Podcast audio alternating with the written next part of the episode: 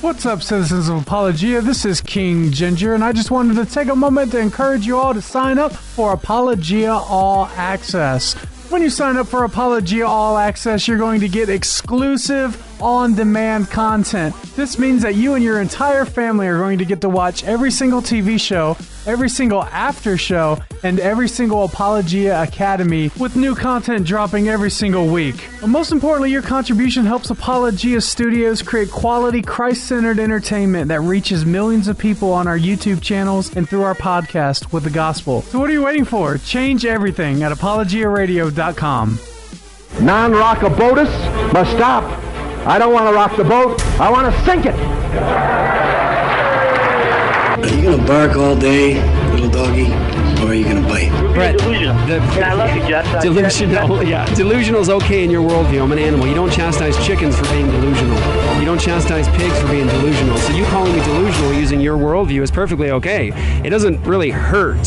she hung up on me. What?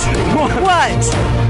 Desperate times call for faithful men and not for careful men. The careful men come later and write the biographies of the faithful men, lauding them for their courage. Go into all the world and make disciples. Not go into the world and make buddies. Not to make brosives. Right. Don't go into the world and make homies. Right. Disciples. I got, I got a bit of a jiggle neck. That's a joke, Pastor. When we have the real message of truth, we cannot let somebody say they're speaking truth when they're not.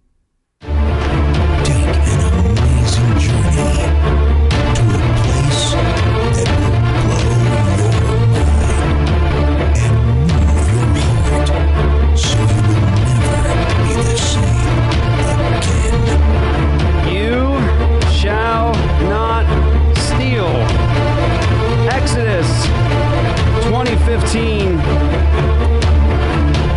back to another episode of Apologia Radio. This is the gospel heard around the world, coming at you guys from Phoenix, Arizona. That's Luke the Bear. What up? That's Joy the Girl right there. Hello. Joining the studio today, also by Austin. Hello. What's up, dude? Oh, you know. Just chilling. How you doing? oh, I'm doing. Good, right on. And Marcus Pittman, King Ginger on the ones and twos. What's up? Hey, dude. I'm doing all right. All right. Well, we have had a busy week here at the studio. Um, we had a, a lot. We've lost a, a week. Many of you guys heard about uh, the loss of Sarah Arrington at Apologia Church, our a member of our church, sweet sister, mother of seven. Uh, we had um, uh, funeral uh, service for her, and uh, continue, if you would, to pray for the Arrington family. Uh, she was just a tremendous gift to this church and to the world, really. And um, uh, just, yeah, pray for us as we minister to that family as a church over the long run. And so we've had a busy week getting caught up on um, episodes, getting caught up uh, with counseling, getting caught up with episodes, new episodes of the studio. If you haven't seen that yet, the studio is at Apologia Studios on YouTube. The first three episodes are up there. And let me just tell you right now, it is going to get better and better and better. I'm just so excited. What? what you, What's that noise? oh, that's my music, yo. oh. Yeah. You need something else, man. This No, is like man. four episodes in a row you played this soundtrack. That's Paul Oakenfold. and nobody likes it. Hey, did uh Wait, you can't. did not D'Lo did, like D- this. did D'Lo bust on your Oakenfold uh D- David desires? Yeah. Did he? He was asking me what music you listen to 'cause he said he was gonna bust on you or something. Oh man, I told him. how could you not like Paul, this? Paul Oakenshield. Paul Oakenshield. You know, I, I, I There's was a lot of reasons why I cannot like this. I was into Paul Oakenfold before anybody else Boy, I knew need him. some help here. I went to a, a, a little like teeny tiny private little DJ set that he did in Tempe like in 1999 or something like that. No, no I mean, people knew who he was. Do you know he got paid two hundred thousand dollars at that time? Not even like now; it's astronomically more. But he would get paid two hundred thousand dollars for a two-hour set. And from what I understand, the rumors that I heard, he would walk up, he would place a timer right there on the DJ table, the ones and twos. He would hit start and he would start playing, and at two hours, he would cut $200,000. I'll tell you what, there are ways, dude, you don't even want to know. There are ways to make money. We won't talk about what was going on at that concert. Oh, I was using drugs. and uh, what else would you do at an yeah, Oakenfold yeah, concert? and I repented, and uh, not everyone there was doing drugs, but I, I certainly was. And then Jesus saved my life, and and uh, yeah, to God be the glory. But Paul Oakenfold is still the bomb, saved or unsaved. you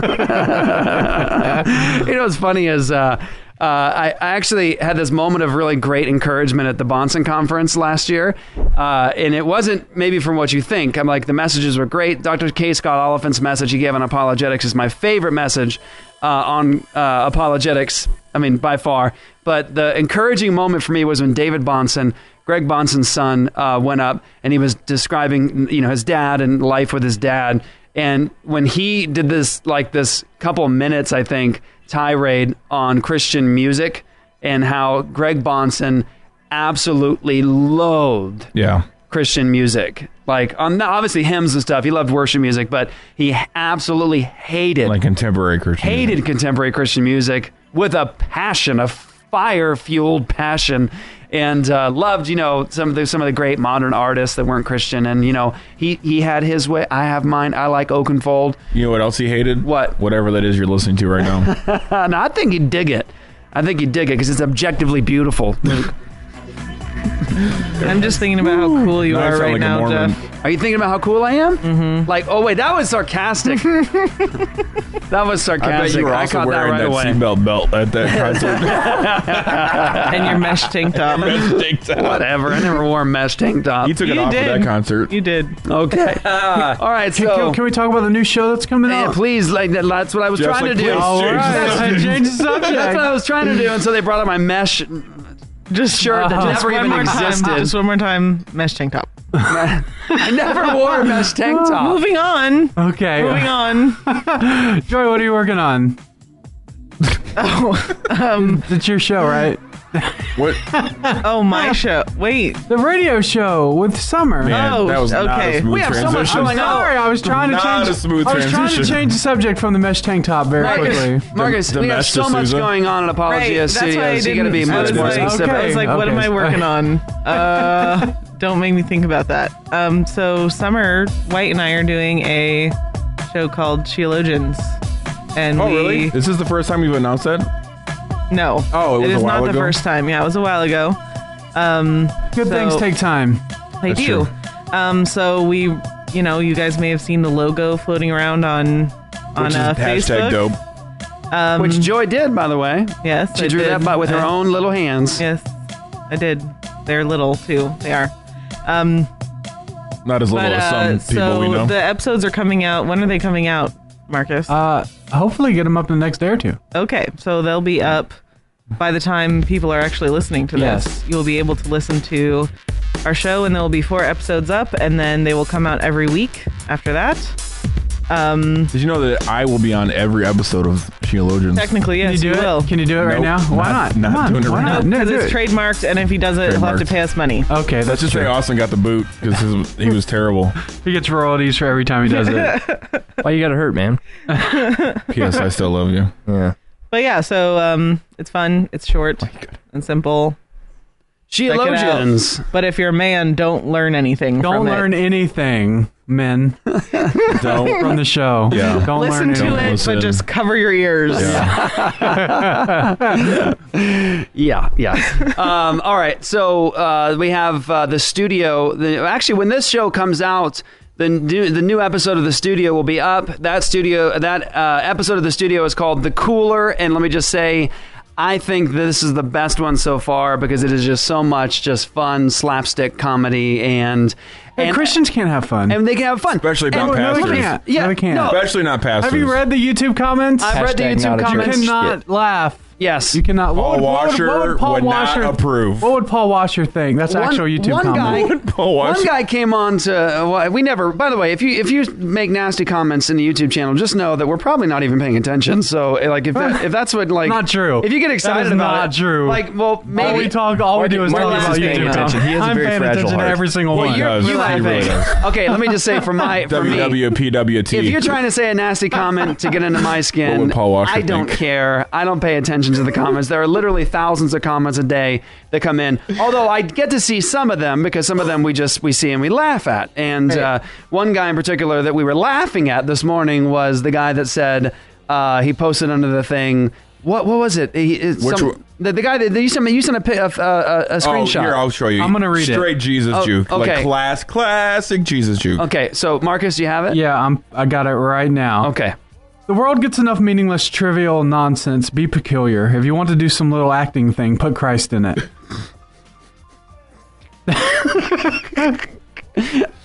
Oh, we've come a long There's way. a mic drop right Goodness there. gracious. So, so the suggestion, I suppose, and this is why Christians absolutely um, are just out of all right meaningful media in the world. The suggestion, I suppose, is I have to put Jesus in any art we do or any play, any film play we do. So, like Mm-hmm. like himself, like I have to like have a character like Jesus walk on to the Yeah. show, like Right. or, or I, no. don't, I personally don't know what Jesus looked like. Right. So Oh. I don't want to Don't uh, Marcus started on misrepresent. Of course, we know you're saying, oh, you should maybe talk about Jesus. Okay, so every single thing, every play, any piece of art anyone does, they have to force Jesus and the gospel message into. So, for example, Maybe if you mean were that TBN Jesus we It- saw at the conference. so how about that? There you go. So if you were a Christian, say doing a documentary, and you do a documentary on the Holocaust, right? And so you're talking about the Holocaust and the things that happen. Are you supposed to squeeze like five minutes into the middle of that show when you're someone's like doing like an historical analysis of the Holocaust? All of a sudden you go, okay, break. We're going to take five minutes now to talk about the gospel. You just and have it's like, wait, Jesus, wait. Jesus wept and then continue. Hey, can, Wait. I, can I have some Francis Schaeffer quotes on this very please, subject? please, Pull please, up. please. Okay. Okay, Francis Schaeffer from Art in the Bible. Christian art is the expression of the whole life of the whole person as a Christian. What a Christian portrays in his art is a totality of life. Art is not to be solely a vehicle for some sort of self conscious evangelism. A Christian should use these arts to the glory of God, not just as tracks, mind you, but as things of beauty to the praise of God. And artwork can be a doxology in itself. There we go. Yeah. Francis Schaeffer. Nice. So, uh, you know, we, we've said this before, and I'll just stay in this just for a moment. I mean, just a second. Um, Christians throughout history, like we were leading the way when it came to architecture, to education, to science, when it came to uh, art, and uh, now we're in this weird place where people suggest such things like, you know, you have to have a five minute gospel presentation in any movie you do. And let's just say that's crazy. And no wonder. No wonder the world thinks we have nothing uh, good to offer in terms of art because they think, well, you're not even really any good at art. You're not any good at film or television. You're not any good at writing scripts. And because all you can do is is do your five minute gospel presentation. How about Christians be great at art for the glory of God? Uh, whatever your hand finds to do, do it with all your might. Whatever you do in word or in deed, deed uh, you know, do to the glory of God. How about we do it great for God, and then we live lives where the lives are glorifying God, and we preach the gospel constantly. Like, God's art is all of creation, and the Right. Bible says in Romans 1 that that's not enough to save anybody. and it's beautiful So, art. yeah, general revelation. Art is general revelation. Yeah, every it's every not special every night in in uh, Arizona. Let me just say one thing about Arizona that's beautiful is Arizona has some of the greatest sunsets. That's true. Uh, I mean, anywhere in the world. And lightning storms. yeah, I've been everywhere. I've been all around the world, and I and Arizona has, without question, some of the greatest sunsets in the world, and they're beautiful. I mean, the sky the sky looks like cotton candy, blue cotton candy, and it's just amazing. Um, and every night, God just like splats up in a banging, amazing sunset, and it's glorious. And there's no gospel in that, but it's art. It's beautiful. It's the glory of God. There is not a single artist in the world that can do with the greatest skill what God does every day. Like, eh, nothing. Like every day, just splashes the most amazing thing up. And you know what? There's no gospel presentation in that. It's just there for the glory of God, and of course, it shouts to His His praise. But there's special revelation that comes, you know, beyond that general revelation. And you know, I think Christians, as image of God, should make great art like God does. And uh, no, the gospel doesn't need to be in every single piece of art. That's so unnatural too, isn't it? like you do a movie, and all of a sudden, like you're like, okay, breakaway now. Let's have an altar call in the middle of the film, or that's so strange. Uh, I think we should beat the world on their own ground and um, Amen. do things better than them. Yeah. And uh, let me. So So if, you if you're gonna gonna, if you're gonna put a gospel presentation in your movie, it should be done like the apostle. Mm. Yeah, that was so organic. Wasn't it? That I was so know. organic. I've organic. never seen it. Yeah, you wouldn't know. So Did you watch it yet? Oh my goodness gracious! Austin, you haven't seen The Apostle? We talked about this. This is your last show. no, but you're right. That was like in The Apostle, that was a great film, Marcus. And then that presentation of Christ at the end there, like, was so organic. It was just part of the film, natural. And it just felt like it wasn't forced. So, uh, yeah, I thought that was great, man. Were you gonna say something, Joy? I was just gonna say basically what Marcus said. Like God is the original creator, and He also made us creative. We're in His image. Like I think there's evidence enough in the world that like there's people with natural ability to draw or paint or photograph. Not me. I don't think that's by True that. mistake. So uh, I wonder need if your there, help, Luke. I wonder if there were like, I wonder if there were people at the construction of the temple that was like, I don't see the gospel message in those tassels on those robes, guys. Probably. may- probably I don't- where, where's They where's probably- the gospel in, the, in those tassels? they just weren't able to comment on it on oh, the they, they internet. were they All were that beautiful Jeho- beading and jewelry. Where's Jehovah Jesus? juking. Jehovah juking. Hashtag Jehovah juke. We're going to get in trouble for this episode. Um, No, it's true. Schaeffer talks about it in his book. yeah. He talks about how a lot of the art was just art. There wasn't like you know you, you did have the lampstand and you did have Right. like Right. the Ark of the Covenant that did have meaning that would be revealed later. But a lot of the art, like the beading that went around the temple and like the jewelers and stuff, they weren't given uh, specific instruction as to what to design. They were just told to make something beautiful uh, based on you know their own creative abilities, and God used that and blessed that. But there was no like meaning behind it other than the fact that it was beautiful for beauty's sake. Yep. Amen. So Agreed. you should check out the next episode of uh, the studio. It's I think it'll get better and better and better. Um, of course, uh, we're not Steven Spielberg, and uh, you'll see the quality improve. And uh, we just want to do it to the glory of God. We want you guys to enjoy it. We want it to be, to be something you can watch with your kids. You know, and uh, there's not you know a lot of stuff like that on, on media today where you don't have to you know give earmuffs to your kids. Uh, and so we hope that this is uh, something you'll enjoy. So um, let's And let's, yes, we do know it's like The Office. What? It is We not. are we are aware of No, that it's not. similarity. No, it's not. Yeah, people were like, uh, th- yeah, it's like 20 comments deep. This is, do you guys, this is just like The Office, guys. You know what else The Office is like? The UK version of The Office. and you know what that's like? Or mockumentaries that were done before The Office. Right, what was that thing you were talking about, Marcus? Uh, that what- show? Is it, is it Best in Show. Best in Show. Best in Yeah. Show. Yeah, So there, mockumentaries have been around for a long time. you sure guys. have. Well, uh, speaking of mockumentaries, uh, the debate happened. Uh, Fantastic. the debate happened between Hillary Clinton and uh, Donald Trump, and uh, it was interesting. We actually were in here in the studio. We watched it together, and that was a lot of fun. We should do that for every debate. Just sit here and watch it together because I actually enjoyed that with you guys. Um, it's just a sad, it's a sad experience when you do that home alone. Um, there's no one. There's no one to slap and yell at, and and uh, you know, so I can't imagine just sitting at home watching that by myself. Yeah. that would be really s- De- depressing. depressing. Yeah. Um, so, well, we're going to try to review some of that for you guys today. But before we do, I'm sure many of you guys have seen this already, but it's a lot of fun. Zach Galifianakis um, interviewed Hillary Clinton on his show Between Two Ferns. And I am surprised. Commentary before, guys. I'm surprised that he got away with what he went, got away with, and I just can't imagine that that last comment he makes at the end here. You're Yeah. going to hear in a moment. I can't imagine that she was prepared for that. That she was going to allow that. I think it just happened. I think she maybe signed a contract because I it just made her look so bad. But it makes her look hip because she went on this cool On Between funny That's show. Ferns. honestly No. She was probably between well, ferns. I I agree, but I think they're pu- you know pu- I'm sure that's publicists why are like, she oh, you might agreed look to do it. Yes. yeah more favorable to the younger crowd. So or Right. like she's a good sport, or Right. I think she got throttled. I, yeah, I think that like when when he did uh, President Obama, he showed a much higher level of respect for the president in the midst of being playful. And I just thought that the way this went, he, I mean, it just seemed like just sheer disrespect at every turn.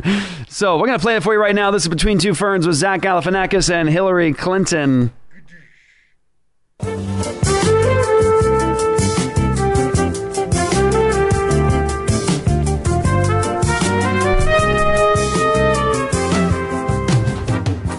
Where is he? Where, where's Zach?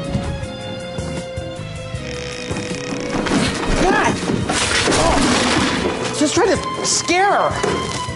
Just, I'm not getting the Halloween spirit of it all. That, by the way, real fast. That's one of the things I love about Zach Galifianakis is the way he says he says words, and he says them in such a strange way.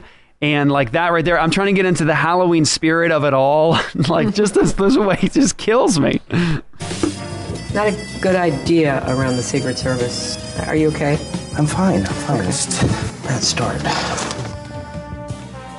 Hi, welcome to another edition of Between Two Ferns. I'm your your host, Zach Galifianakis, and my guest today is Hillary Clinton. Thank you very much, Mrs. Clinton, for being here. Critics have questioned some of your decision making recently, and by you doing this show, I hope it finally lays that to rest. Oh, I think it, it absolutely proves their case, don't you? Are you excited to be the first girl president? Well, I mean, being president would be such an extraordinary honor and responsibility. Um, but being the first woman elected president and what that would mean for our country, and particularly what that would mean for, you know, not just little girls, little boys too, um, that, that's pretty special. Not to take away from the historic significance of you perhaps becoming the first female president, but for a younger, younger generation, you will also become their first white president. And that's pretty neat too. As secretary, how many words per minute could you type? And how does President Obama like his coffee? Like himself? Weak? You know, Zach, those are really out of date questions. I, I, I, you need to get out more. What happens if you become pregnant? Are we going to be stuck with Tim Kaine for nine months? How does this work? I, I could send you some pamphlets that might help you understand. First, you supported Obama's Trans Pacific Partnership deal, and then you were against it. I think that people deserve to know are you down with TPP? Uh, I'm not down with TPP. No, you're supposed to say, yeah, you know me. like the hip hop group. Don't tell me what to say. Fine, lose. Let's talk about Trump. Um, Oh, let's. When you see how well it works for Donald Trump, do you ever think to yourself, oh, maybe I should be more racist?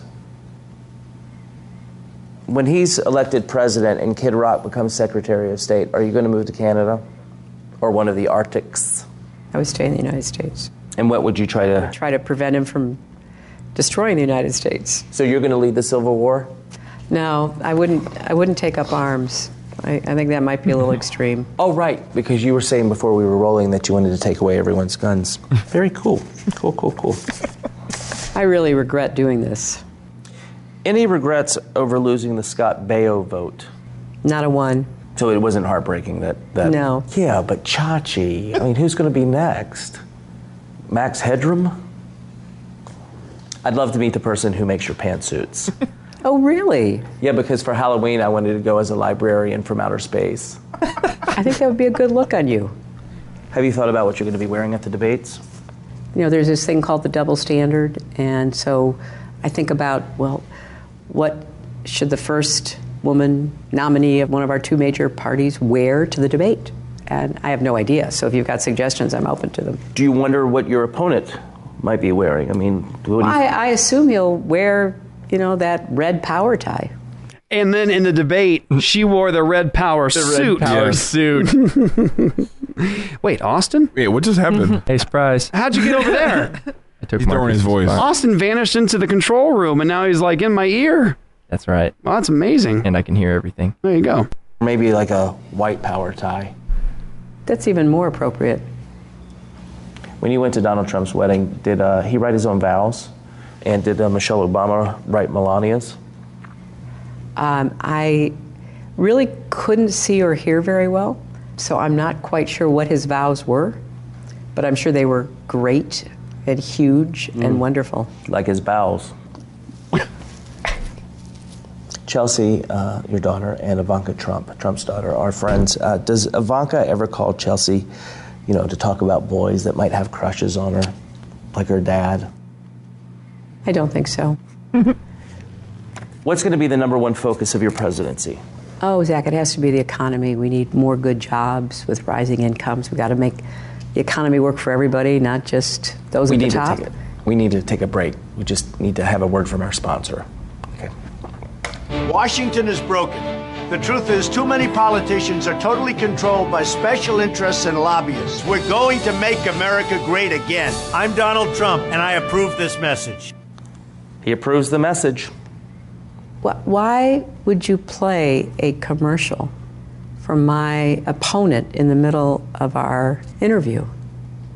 He paid me in steaks. I'd be afraid to eat them if I were you. It's a good cut of meat. Well, this has been a lot of fun, Mrs. Clinton. We should stay in touch. What's the best way to reach you? Email?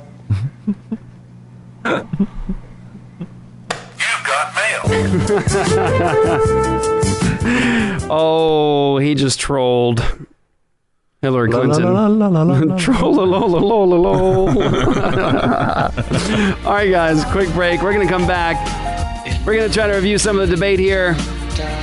Stay with us. ApologiaRadio.com is where you go to get more episodes. Don't forget, you can also sign up for All Access and you can get TV shows, the after shows, Apologia Academy, and you should know that Marcus was able to drop recently two new sets of the Apologia Academy. One that'll blow your mind Mitch Stokes, PhD, talking about the biblical worldview and mathematics. Don't let that turn you off. If you're like me and math is your least favorite subject, this will be, I think, a blessing to you. You'll see that only the biblical worldview provides a foundation for mathematics, arithmetic. Also, we just published on the Academy. Wow, wait, I forget- why am I forgetting his like uh, Ben uh, Merkle. Ben Merkle. Ben Merkle on the Trinity. I, mean, I lost his last name there for a second. Ben Merkle on the Trinity. Three lectures. Check it out, guys. ApologiaRadio.com. Be right back.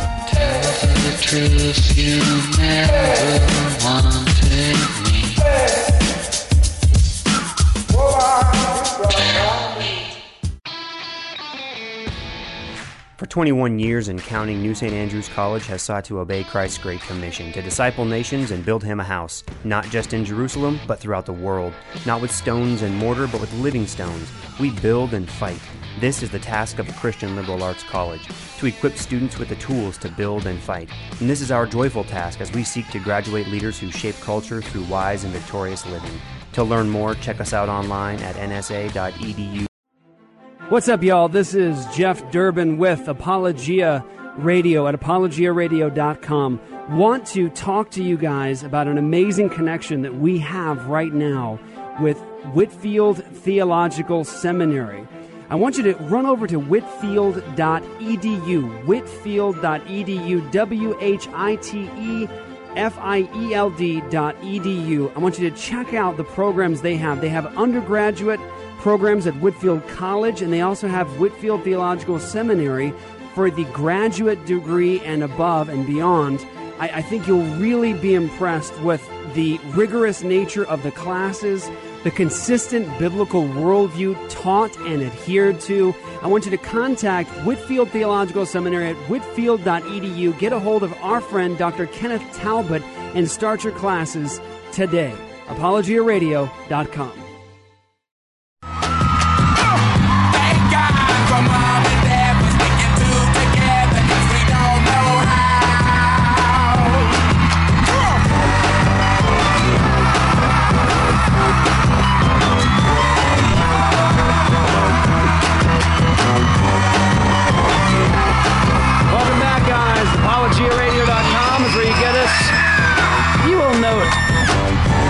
carefully that at the beginning of the episode today, I quoted from Exodus 20, verse 15.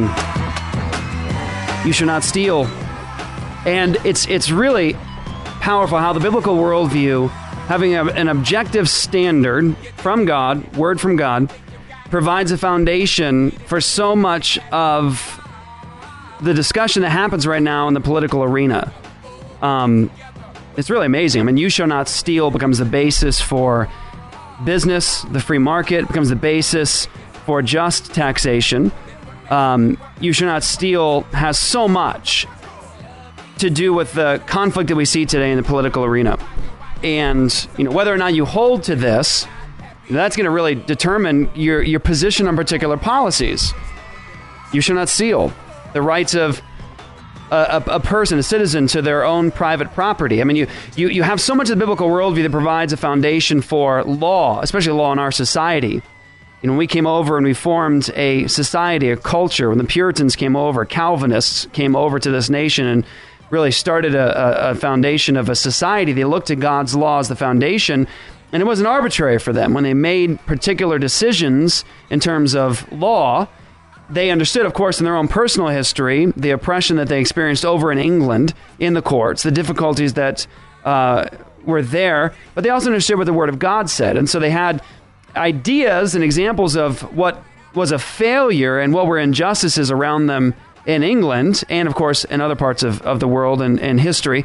But they also had, had an understanding of what the Word of God said in terms of what was just, right, and good to do in a society. And so they built their laws based upon ultimately the biblical worldview. And you shall not steal becomes a bedrock principle uh, for a functioning, just society.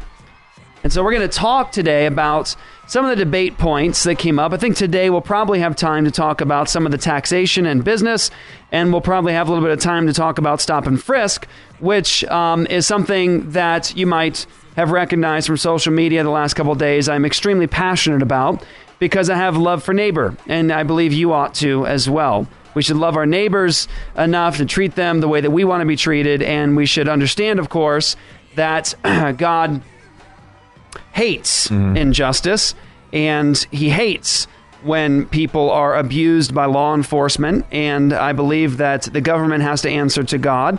I believe Christ is on his throne, King of Kings, Lord of Lords, and he's in charge now. And I believe that nations are accountable to God. And of course, governments are accountable as well. Governments, of course, in Romans 13, are supposed to be God's servant, um, executing ultimately what is his will in accordance with his character and his will and his law.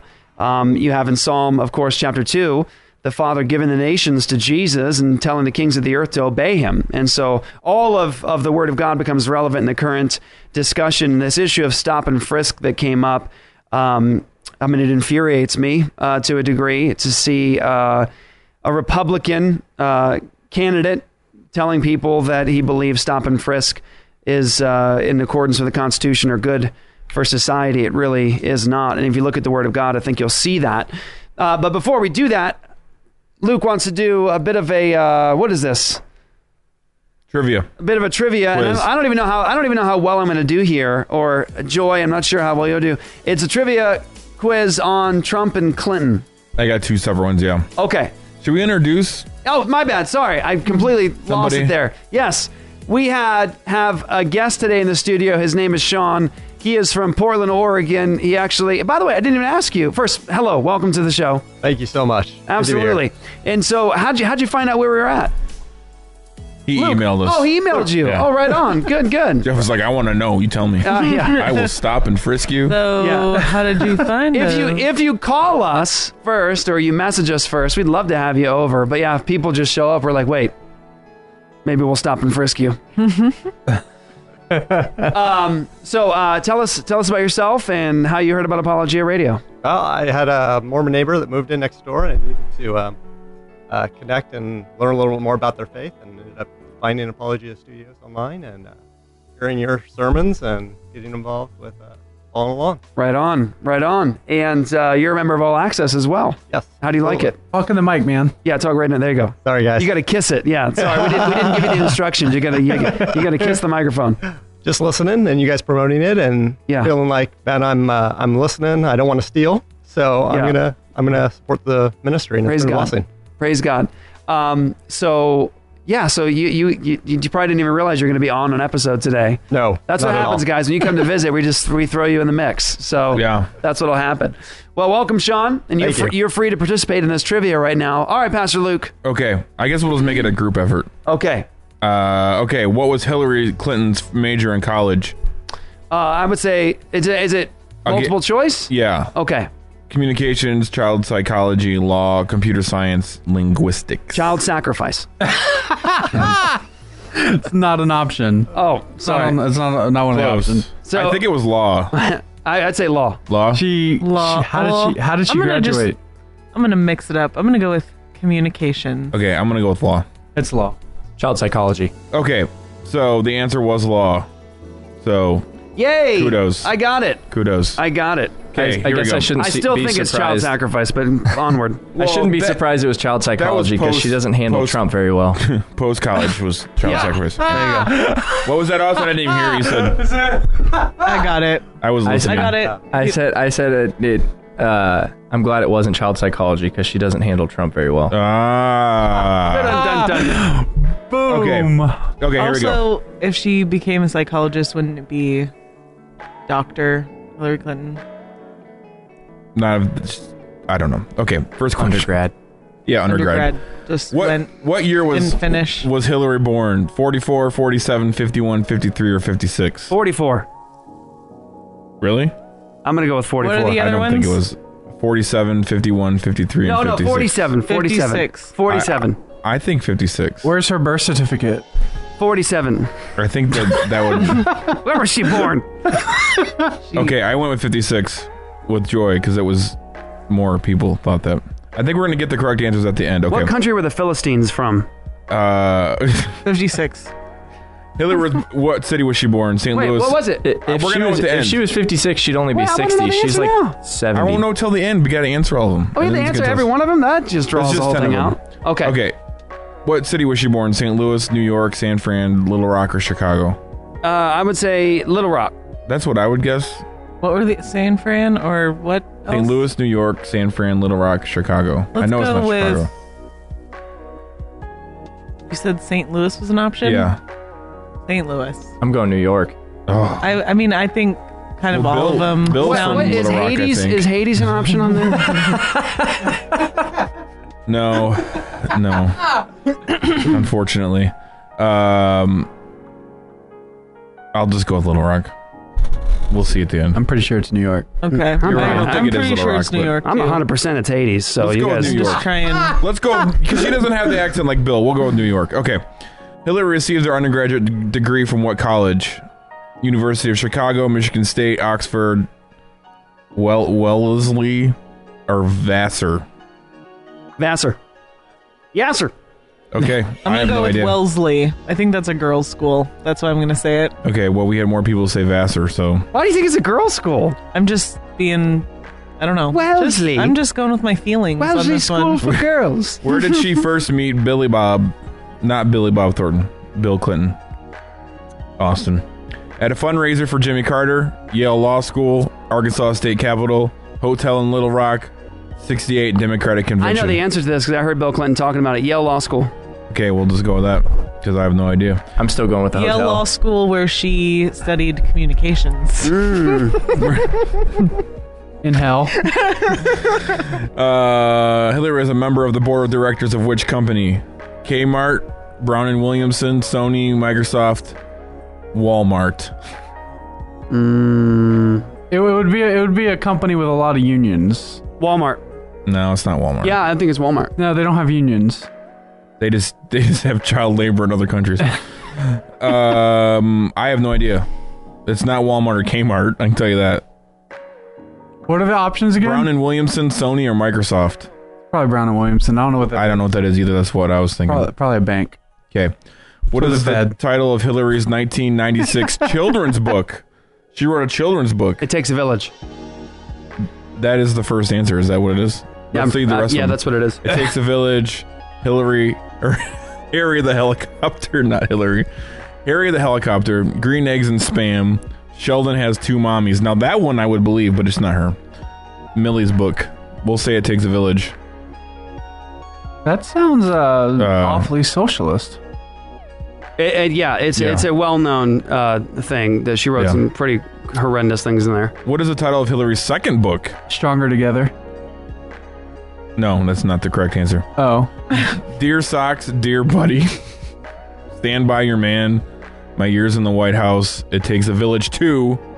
are the White House cookbook. Uh, How to Kill Dissenters. Oh man, we're gonna die. We're dead. we're done. Uh, I don't know. I have no idea. Idiot's Guide to Murdering and Getting Away with It. Oh man. I think it's Stand by Your Man, actually. Maybe. We're go, we'll go with it. I don't think it's cookbook because I don't think she's the cooking type What does that mean? unless she's cooking up conspiracies. Dang. What is the title of Hillary's weekly newspaper column? We're probably gonna cut this entire segment. What is the title of Hillary's weekly newspaper column? Taking it over or talking it over? Freudian, Freudian slip right there. Sorry, guys. Who are you kidding? Equal time, the buzz, or from the horse's mouth? I- if it was taking it over, I would go with that one. I would say it's probably taking it over, talking it over. Okay, we'll go with that. Hillary first served as uh, first lady when her husband Bill was governor of what state? I don't. Can we? Alabama. Oh my gosh, it's Arkansas. Oh, I thought it was. Al- No, it's Arkansas. Oh, yeah, yeah, they all sound the same. Okay. Because all the states are the same. They're the same. Says the guy that says Chipotle. You want to go to It- it- Chipotle? it is Chipotle. It's not even spelled like that. Not even phonetically. It would be. Oh, okay. What was- Chipotle. what's the uh, exactly how you what's say the it. other one? You, what's a really funny one? The uh, word you, you did with the video, Austin. Suedo. Suedo, yeah. Suedo. Suedo. On an appearance on a morning talk show, uh, who did Hillary blame the Lewinsky affair on? Hillary, Bill, the mafia, a vast right wing conspiracy. Boys will be boys. Vast right wing conspiracy. Okay, that's what I was going to say. Okay. Calculating. Oh my goodness. How'd we do? She was born in 47. yeah. See, there you go. Nicely guessed. Yeah. She's oh my goodness, she's from Chicago. I did not know that. Chicago. We didn't Yeah, do that, we didn't that do very matches her good. politics style. Yeah. We didn't do very good. she was from Wellesley College. I knew well that. done, Joy. Hey, Yeah. Joy, look at mm-hmm. you. You didn't have a. She worked for Walmart, man. I We're at knew it. I heard that somewhere. Wow. I knew it. Wow. I That's knew it. amazing because Walmart is like really anti-union. I got it right. See, I That's heard that fantastic. she was the yeah. She did right. It Takes a Village. Yep. Her second book was Dear Socks, Dear Buddy. Still, we missed that one. Why? What is the content of that book? Her thing, what her newspaper is talking, taking, taking, talking it over. Uh, Arkansas was the right answer, where Bill was governor, and the last one was correct. A vast right wing conspiracy. There you go. we got there you go. fifty percent of them correct. All right, that's not too bad. Well, I, I got a few more of those correct, but you, you just didn't select the, the answer that I Joy said. did. Joy had one too. Yeah, she got one too. I think we all had. I did pretty good. I'm we all had the majority of them. If we I think we did all right. okay, next anyways. Trump. Let's do okay, Trump. We'll do Trump. Let's let's see. Okay, so they have this first question that's not really part of the quiz, but Donald Trump does not drink alcohol because he's a Mormon. he hates the taste. He's allergic. His older brother died from Did you say allergic?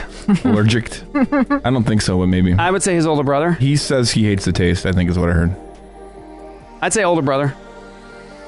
We never did But- find out the answer to that other question. That's my own answer. He doesn't own any alcohol. Okay, here we go. So he refuses. Um, He can't put his name on it, so he doesn't. I don't know drink what it. the answer to that other question was. Because he hasn't made his own Okay, brand yet. Here we go. All the other ones aren't as huge. Donald Trump was voted what by his class of 1964 at the New York Military Academy of Cornwall on Hudson? Best hair. That's one of the answers, actually. Class clown, biggest mouth, best hair, or ladies' man. Biggest mouth. Okay, we'll go with biggest mouth. Although I bet you, I have a feeling it might be best hair. Donald Trump's father was named Fred Trump.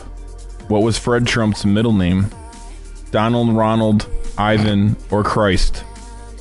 Well, Was that an actual option? Yeah, I'd say I'd say Donald. I, I think Donald. I'll go with Donald.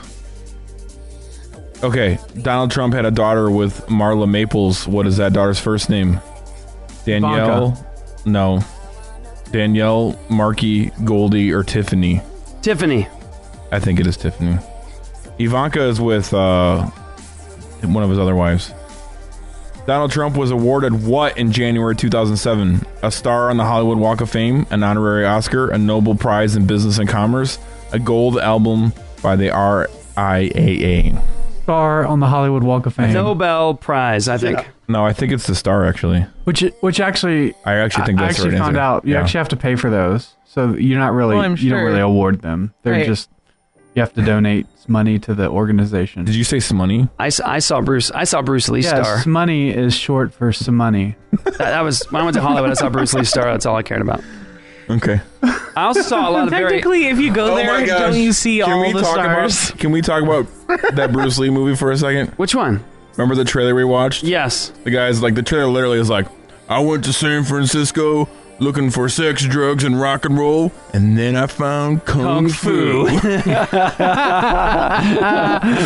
wow. The new Bruce Lee movie. That looks kind of interesting. What does Donald Trump's sister, Maryanne Trump Barry, do? Real estate agent, Hollywood talent agent, can't talk. Agent for models or judge?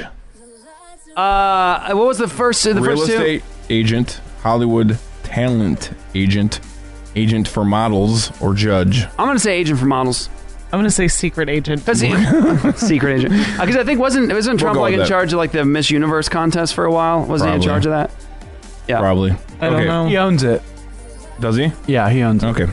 In his uh, Donald Trump's book, The Art of the Deal, he wrote that he briefly thought of attending USC with the idea of becoming a what? Corporate lawyer, sports team owner, film producer, or studio executive, heart or brain surgeon. I have no idea. Well, ain't no I'm brain gonna- surgeon, so I'm I'm, gonna, gonna say. I'm gonna say lawyer. We'll go with lawyer. I was Do thinking you film go to producer. school but to become a sports team owner? I don't know. We'll say lawyer. I have a- no idea. Is that don't a think that's a degree? thing. I don't is think that that's a a thing. degree? Sports team owner? I don't think so. Yeah. No, you just have a lot of money. Right. That's kind of what I thought. Donald Trump owns Mar-a-Lago, a 17-acre estate in Palm Beach, Florida, built in 1920s by whom?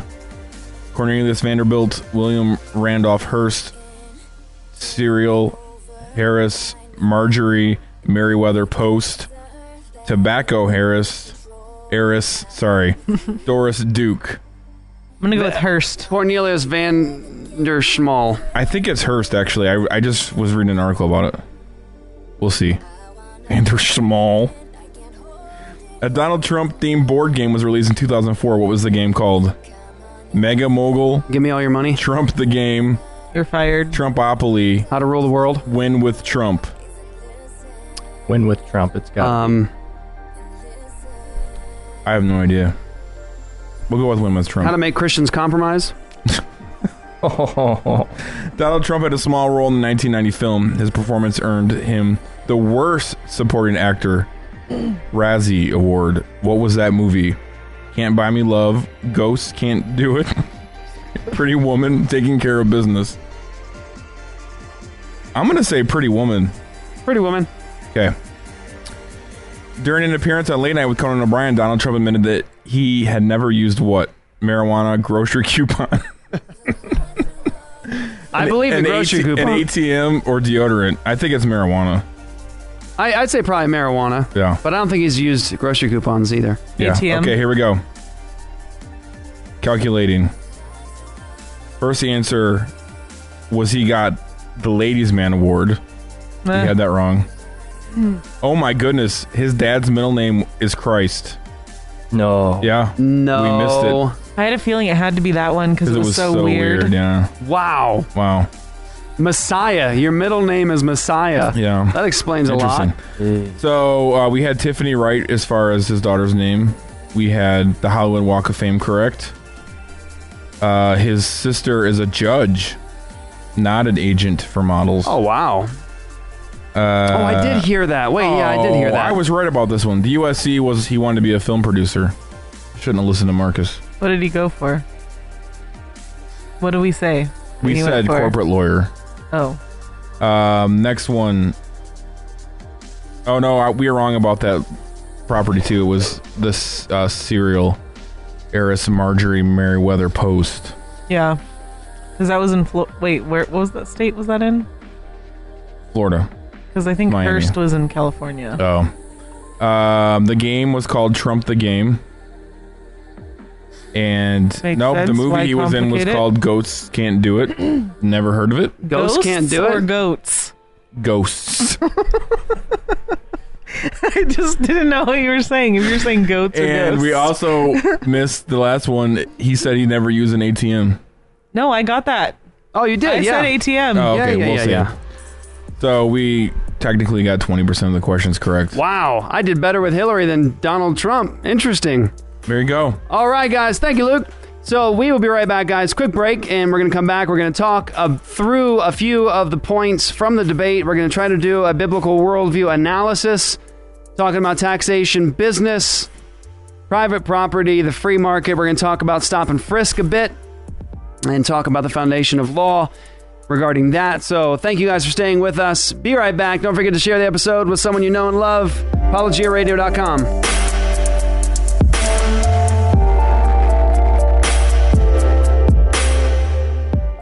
I'm Nathan Bell. And I'm Greg Dutcher. Greg and I have the privilege of co hosting These Go to 11 podcast. We cover everything from amillennialism to Zeus worship. See what I did there, bro? A to Z? Yeah, but we do talk a lot about everything theology, movies, books, politics, and we have great guests on too. Tim Challies, Stephen Altrogge, Dr. John Frame, authors that make us think. And we're not afraid of controversy either. Calvinism and Arminianism, charismatic gifts. If it's a lightning rod, then we're going to set it high on the roof in a thunderstorm. So join us each week. At least one new episode is released every Tuesday night after 10 because every episode goes to what, Greg? Oh, we'll just let Nigel say it. These go to 11.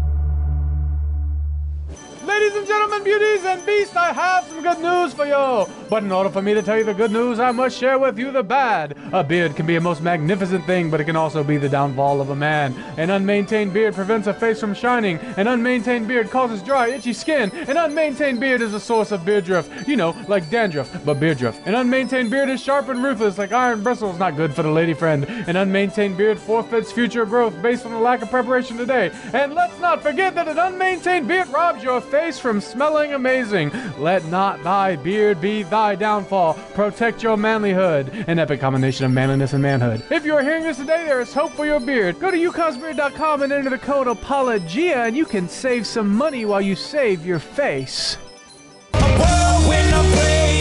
Below till above, flight in the sky, like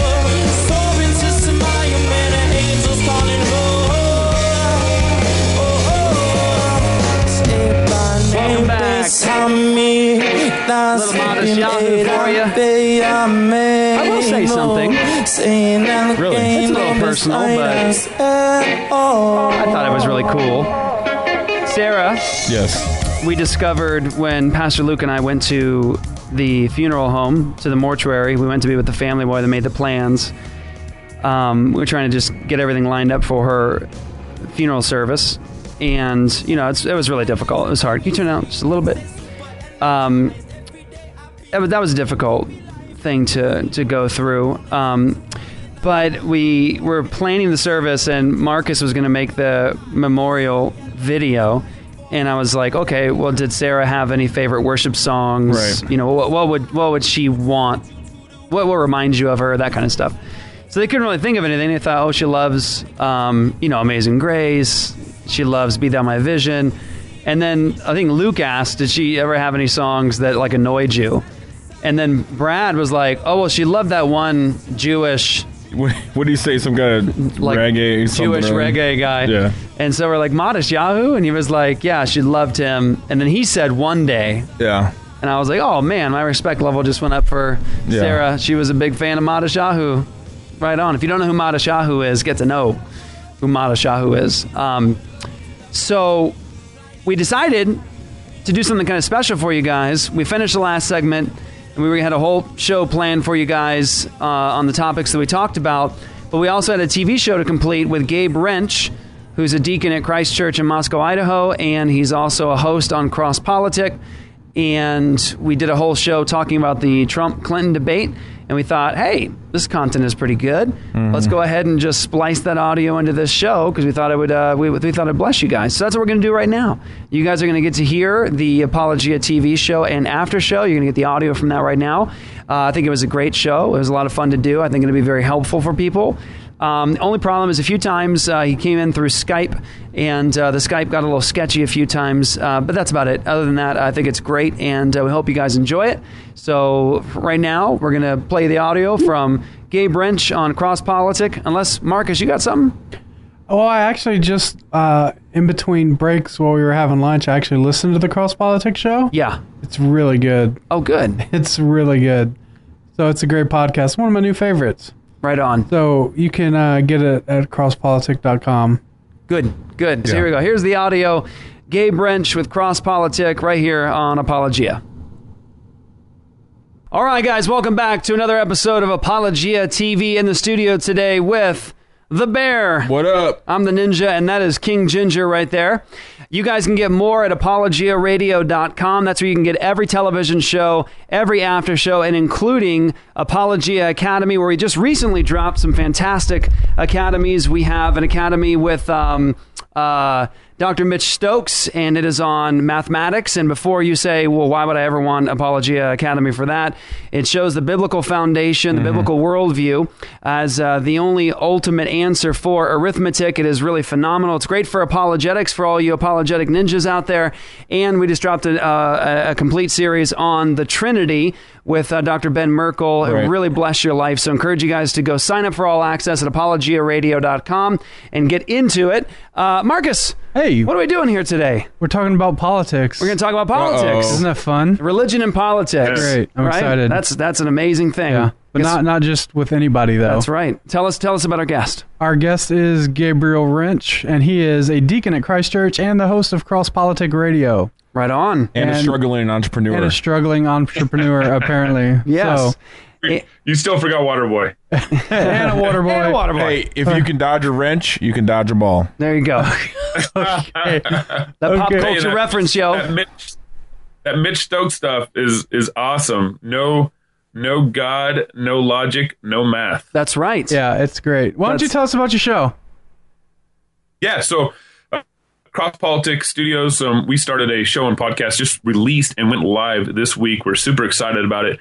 Um, Cross Politics, Jesus over politics. We want to bring you know the gospel of of our Lord over politics, over culture. You know, it's kind of the the there's no corner uh, on this earth where Jesus is not applicable, where Jesus doesn't apply to our lives, and we want to do this in a way where it's uh, kind of a, a biblical balance of, of laughter, truth, and sarcasm. So I'm super excited about the show, and um, uh, we we actually the, the shows that we dropped this week were one was uh, why Mormons aren't Christians.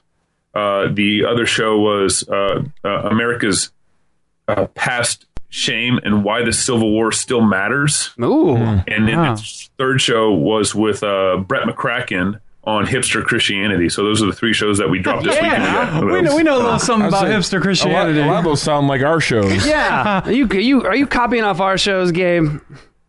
hey, you guys. Um, so, uh, long story short, um, we uh, uh, I, I I serve as a deacon at Christ Church, and and I got a lot of energy, and I'm always thinking of ways that I can I can serve in a way that I I, I feel like I'm really hitting kind of the, the hammer on the hit on the uh, the nail for me. And uh, and so I've been thinking about podcasting and radio, and I'd even done a little research on it. But then I, I found your guys' podcast, you know, my boy Darren Doane, Yeah. uh, Nate Wilson, uh, some of these, uh, and, and of course David Shannon, Chocolate Knox, one of our hosts. Um, I kind of found out about your podcast and started listening to it, and I was, it, and you guys had something really good that I wanted to imitate. And uh, Oh, so uh, you guys actually, I think, kind of gave me the confidence to say, "Hey, I think this is something we could do, and it's something that uh, will actually be a, a, a benefit." I saw how you guys were benefiting people, and I was like, "I think we can do kind of kind of copy you guys. Praise and do God. something worthy of imitation." There you go, man. So, so your your perspective in in uh, cross politic is you um, think that Jesus Christ is Lord over every realm, and God has something to say even in the uh, political arena. That's that's Amen. that's your focus, It's and that it's sounds like Abraham Kuyper, Yeah. um, uh, lordship. yeah, that sounds like post millennial nonsense to me, Gabe. If you ask me, and I love it. I was thinking about you guys this last week, and uh, and, and, and I, I'm I- I'm super. I, I love your guys and how you emphasize God's sovereignty and everything, and and I also think that you're basically closet covenantal Calvinist, and uh, so we're we're praying for you guys. Okay, nice, Marcus, nice. bite your tongue. Yeah, Marcus, hold still. Marcus, Marcus, do your best I'm right not now. to in- Stay quiet. I'm not in the closet. um, all right, so I'm just for Jeff to change those dry bed, uh, baby dedications into a little water, a little wetness. Believe me, Marcus has tried. It. Yeah, he's he's Marcus is working on it. All right, so hey, we this is a great opportunity for us right now. Uh, we have Cross Politic and Apologia uh, TV together now talking about political stuff, important political stuff that does directly relate to the lordship of Jesus Christ, to sin, to theft, thou shalt not steal, to the free market, private property, uh, God's sovereignty, and then the uh, delegated sovereignty he gives to people over their own property. And we can talk about taxation, what is just taxation, what is actually theft. We can talk about uh, stop and frisk today, which I, I, hope we, we get to. So let me go ahead and. Um, and set this up. Uh, we just experienced the first debate between the two primary candidates. Donald I thought you were going to say debacle. Yeah, well, I was for, I was fighting hard not to let those words that word come out of my mouth. Um, so, of course, first debate happened just just this week this past week uh, between Donald Trump and Secretary Hillary Clinton, and they ran the gamut. They talked about a host of different issues. Uh, just quickly, because we're going to play a clip when we come back and start actually engaging it. Let's let's talk just quickly about in the next two minutes um, what did you think about it? My my personal thinking is um, I can't first believe that we're in the place that we're in right now, where we have two candidates saying what they're saying right now. You have a man like Donald Trump representing the Republican Party. Uh, uh, you know, uh, apparently what people see as conservative today, I think actually in the 50s and 60s he would be seen as a radical left wing socialist in mm-hmm. many respects, and now he represents the Republican Party. I think that Donald Trump started off extremely strong. Um, I think he was uh, uh, breaching debate protocol a number of times, but I think he started off very, very strong. And about midway Wrong. through, he piddled, Wrong. he piddled out. You think Wrong. so? Yeah. Oh. No, no, no. When I say strong, know this. I don't mean his I'm just- position I'm was just good. That's yeah. what Donald was doing. Yeah, Wrong. yeah. Wrong. I don't think I don't think his positions were good. I think he started off strong in terms of he was on fire. He was he was lit. And then he midway through, it's like he just gave up and got tired or something. Maybe he had to use the bathroom for all that water he was drinking. he was now, drinking a lot of quickly. water. So one minute left. Your perspectives, boys. Go ahead, Gabe. Yeah, I, I think I can't believe we've gotten into this place where where logic isn't part of a debate anymore. Um, Yeah, that's you right. know, where's where's the liberal arts in that debate last night? You know, the other night. Yeah, I mean, it's it, it's it's unreal that that Donald Trump. I think um, it, I I think I, I agree with you in the sense that he seemed more on his game, but the problem is Donald Trump is only good in brawls. Right. And when you narrow it down to just Don, Donald and Hillary, um, he, he can't brawl with her in a way he's going to come out on top. Good point. That's actually an excellent analysis. So uh, we're going to talk about Trump. If Clinton releases emails, I'll release my taxes. That became a big point of contention for just a bit. That and the question of um, the racism and stop and frisk. I, I thought those were some of the most interesting points of the debate. So stay with us, guys. We're going to play clips from the debate. Be right back. ApologiaRadio.com with Gabe Rench, host at Cross Politic. Stay with us. Welcome back, everybody, to Apologia TV. On today with Gabe Rench, deacon at Christ Church in Moscow, Idaho, host at Cross Politic.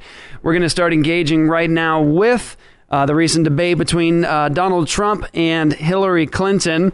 Uh, this particular clip is interesting, and I think we can go a lot of different directions with it. Um, there was a challenge made in the debate that uh, Donald Trump doesn't pay taxes on his 600 some odd million dollar um, income. He doesn't pay taxes. And he said, in response to her saying that, that's because I'm smart.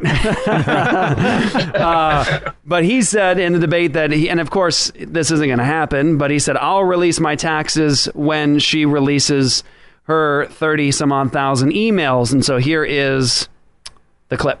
I don't mind releasing. I'm under a routine audit and it'll be released. And as soon as the audit's finished, it'll be released. But you will learn more about Donald Trump by going down to the federal elections where I filed a 104 page, essentially financial statement of sorts, the forms that they have.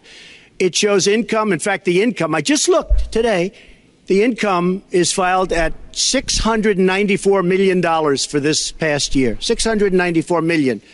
If you would have told me I was going to make that 15 or 20 years ago, I would have been very surprised. But that's the kind of thinking that our country needs. When we have a country that's doing so badly, that's being ripped off by every single country in the world, it's the kind of thinking that our country needs because everybody, Lester, we have a trade deficit with all of the countries that we do business with of almost $800 billion a year. You know what that is? That means who's negotiating these trade deals? We have people that are political hacks negotiating our trade deals. The. IRS has an Excuse me. audit of your taxes. Uh, it's, you're perfectly free to release uh, your taxes during an audit. And so the question does the public's right to know outweigh your personal. Well, I told you I will release them as soon as the audit. Look, I've been under audit almost for 15 years. I know a lot of wealthy people that have never been audited. I said, "Do you get audited?" I get audited almost every year. And in a way, I should be complaining. I'm not even complaining. I don't mind it. It's almost become a way of life. I get audited by the IRS, but other people don't. I will say this uh, we have a situation in this country that has to be taken care of. I will release my tax returns against my lawyer's wishes. When she releases her 33,000 emails that have been deleted, as soon as she releases them, I will release, I will release my tax returns. All right. So he'll release his tax returns when she releases the 33,000 deleted emails. Now, I'll just say quickly, and Gabe, I want to hear what you have to say here. I'll just say quickly, I thought that this is a particular point uh, that could have gone a different way for Trump. Her response was seems like it was about a 10 second response to the deleted email question, um, and he just let it go. Yeah. From my perspective, I thought you know I, I thought he was going to use that um, like a bat, and uh, and he didn't. So, Gabe, what do you think? Yeah. So I think I think first of all, this has been the, I think the first. Or, uh, there's probably a number of debates I can think of, but the the first presidential debate where it's it's down to two, and I just couldn't believe a word either of them said almost the whole time. when Donald talked about not releasing his uh, uh, tax returns, and then Lester responds with actually being under audit is not that big of a deal. And, and Donald just he evades the question and response there. He can release his tax returns. He's obviously hiding something there, just like Hillary's hiding something. And and that happens several times in this debate where they're both either dodging or hiding their their questions and their answers in this whole thing. And so the whole tax thing with Donald, I thought was um, uh, just just silly. He's hiding. He's hiding something, and and it's uh, it's only to his uh, detriment that this is causing a whole problem. One of the other things in all this, this back talking about biblical taxes, Yes. biblical taxation. Yes, we have a huge problem here. Uh, uh, Christians do not know how to think about biblical taxation because we're we're becoming more and more kind of enslaved to the system, which means it's harder for us to think objective about what that whole process should look like in the first place. Okay. When uh, Samuel was talking to Israel, and Israel is requesting a king. I believe this was in uh, First Samuel chapter eight. Yes. Um, Samuel said uh, the people requesting a king, and Samuel responded with, "Well, this king, he's gonna he's gonna take your your your children and turn them into warriors. He's gonna take your horses. He's gonna take your a tenth of your grain, a tenth of your vintage, and give it to his officers and servants." He was saying that as a bad thing, right? And so we're so far off on this whole taxation thing in the first place, and that was Hillary's response was, "Oh, well, you we we don't even think you're paying taxes in the first place." Well, um, let's let's talk about. I would love for all our states to pass legislation that would that would say, okay, this is when too much taxation is stealing. I don't even care if they say twenty five percent. Twenty five percent is too much stealing, and if we tax our people over twenty five percent, then we have to return. Um, but no legislator is going to put a cap on how they can manip- manip- manipulate the people. Does that makes sense? Yeah, no, absolutely. And and I think you're exactly right is that we as as modern 21st century evangelicals we think about taxation and the first thing people do when you say, "Oh, taxation might actually be theft," and the level that it's at today, the first thing Christians do is they whip out the verses where you're told to pay your taxes. Romans 13, man. Caesar. Uh, they render to Caesar and pay your taxes. See, render, render to whom taxes is due, and you. I mean, we have to start thinking about that. And go, whoa, wait, wait, wait, wait, wait, wait, wait a second. This nation was set up by Christians, and uh, you know we started this thing. And I, I remember a particular point in our history where we actually um, started started to fight uh, a war for independence because of taxation that was nowhere near the level of taxation that we're at today. I mean, not even anywhere near close. And there was no uh, issue of income tax to be debated at that point. And so we're, we're there now. We have this overblown taxation just across the board. And then we have income tax that we're talking about taking 50% of a person's property and their income, they labor and you're going to take their income. And it's, it's really, it's, it's, um, you know, when someone owns um, your labor and what it produces, that's, I mean, I think we have a word for that. And I think we call it slavery. And when you look. Yeah, well, yeah, particularly thinking of like property taxes. That's right. You have, to, you have to pay your property taxes. If you don't, what happens? Well, it gets confiscated. they'll take your property. Yeah. Right. They'll steal that from you. Who's, who's the slave in that scenario? That's right. That's right. And it really is actually uh, compelling to think about the fact that we, if you would have spoken to people in this nation um, not very long ago, and you would have, and you would have, if you could mention to them, hey, look, you're going to be at a particular point in our nation's history where they're taking upwards of 40, 50, 60 percent of people's income, uh, what you earn for your labor, they're just going to take it right off the top. They're going to take it before you get it. People would just be in, uh, just responding in horror. I can imagine. And we're here now, and I think you're right, Gabe. I mean, we're just we just accept this now, and we say, well, that's because they're allowed to tax. Um, and you're right. I mean, even if you said, you know, cap at 25%, it wouldn't, there's no way they would do that because it just can't stop there. And the problem is, is that you have people taxed right now at a level that is absolutely uh, tyrannical and it is unbelievably uh, theft it, at, at every level. No other way to describe it. It's just simply theft.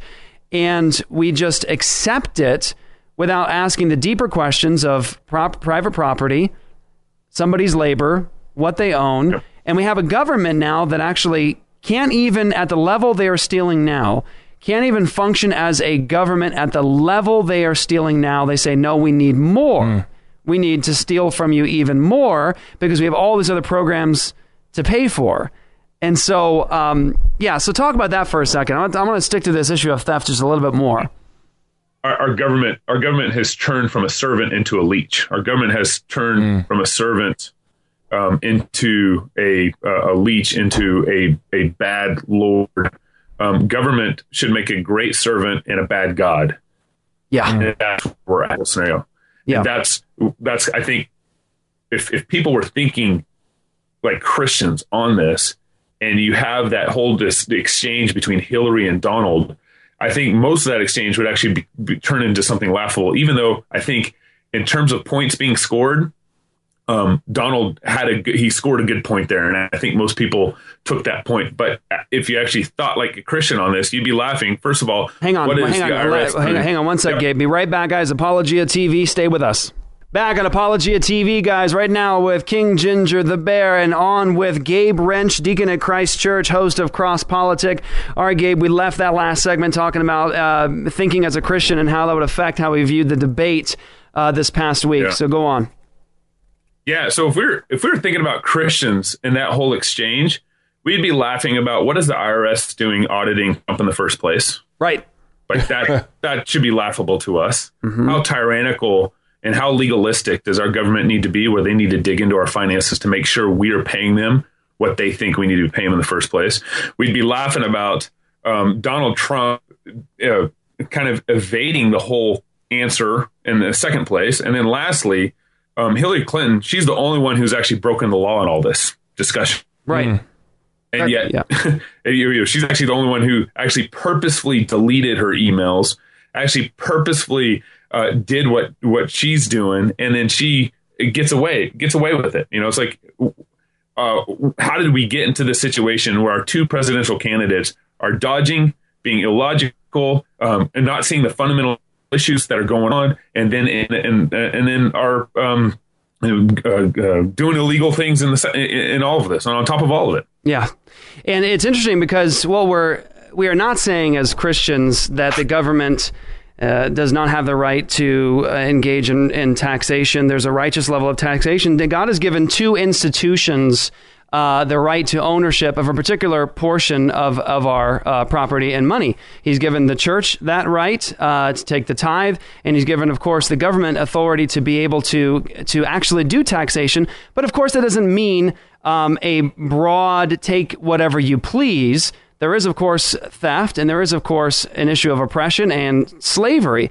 And there is just no question about the fact that we are there today. Again, if, if we were educated in the way that we ought to be educated, if we if we knew our history, if we knew worldview, what people are thinking, and we could look back at to look back to the origin of our nation and see just what their grievances were, what they would actually protest against, I mean, we would be in shock. But we don't learn that, of course, when you have government education. Right. Uh, the government, of course, controls what you know. And uh, here we are. And so our, Oh, our so- two candidates. So, what's a biblical form of taxation, uh, Gabe?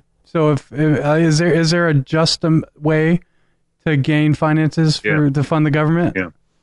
Yeah, so we're we're in this um, part. Uh, obviously, the reason why we're in this in the first place. The reason why we're in this um, silly taxation system in the first place is because the church, for one, hasn't taught clearly on this issue, and and secondly, um, people just aren't even following God's word on the clear principle of tithing.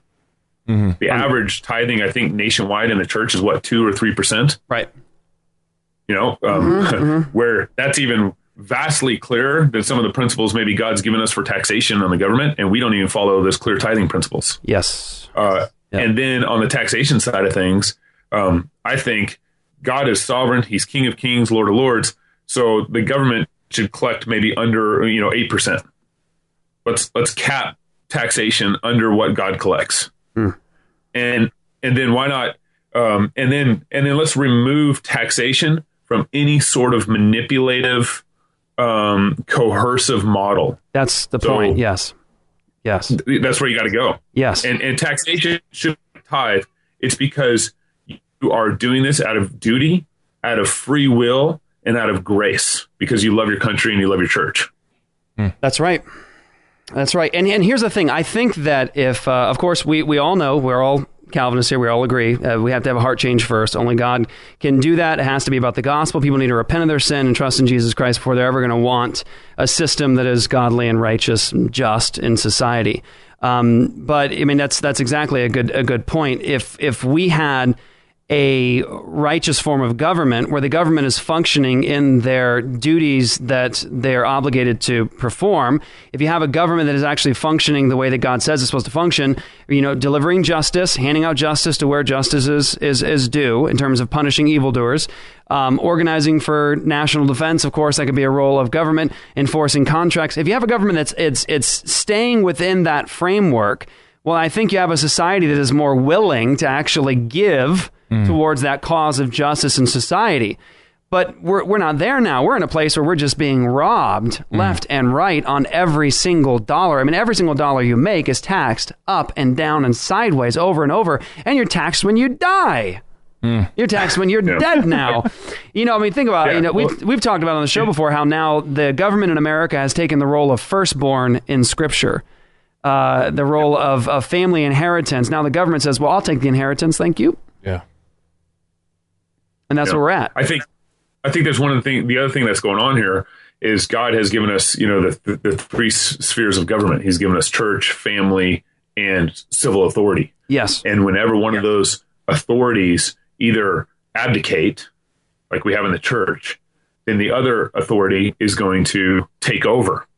Um, and that's and that's where we we've gotten to. Um, I mean, how many? I can't tell you. This goes back to the abortion situation when the David Dal- Daleiden videos were were out in full steam and full public view, and all the energy was around those videos. How many churches? How many pastors did you know of preach from the pulpit against abortion in that moment? Mm-hmm. I can think of maybe like five on my hand that I heard about. Yeah. You know, we have the church refuses to preach on issues that they are are timid or scared to preach on, and they need to, and and we need to release the Bible on our people. Release the mm. Bible on our people. I like that. That's Nice. good. That's awesome. All right, so so much to talk about. We're to uh, end this segment here and go into our after show. If you are watching this right now, uh, we're to end the segment and we're to actually head on over to the after show where we're to continue on with Gabe Rench from Cross Politic. We're to talk some more about uh, private property, uh, the individual sovereignty, and we're to talk about just. Um, well, it's let's let's put it this way. We're going to talk about uh, something called stop and frisk that was also brought up in the debate, and that's an issue where uh, it was amazing. Marcus and I were talking about it. It was the moment in the debate where a radical liberal chastises the conservative nominee on something not being constitutional. Yeah. And you have Donald Trump uh, advocating for stop and frisk.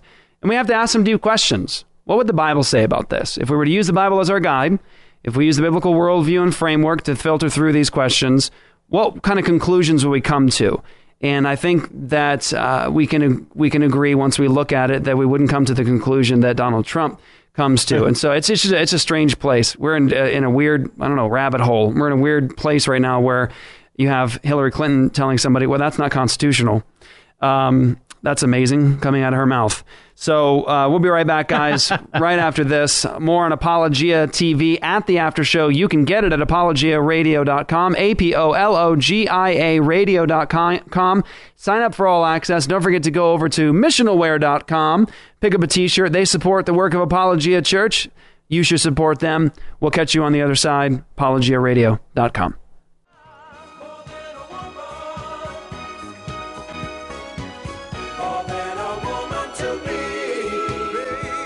Hey guys, it's Pastor Jeff Durbin with Apologia Church, Apologia Radio, and Studios.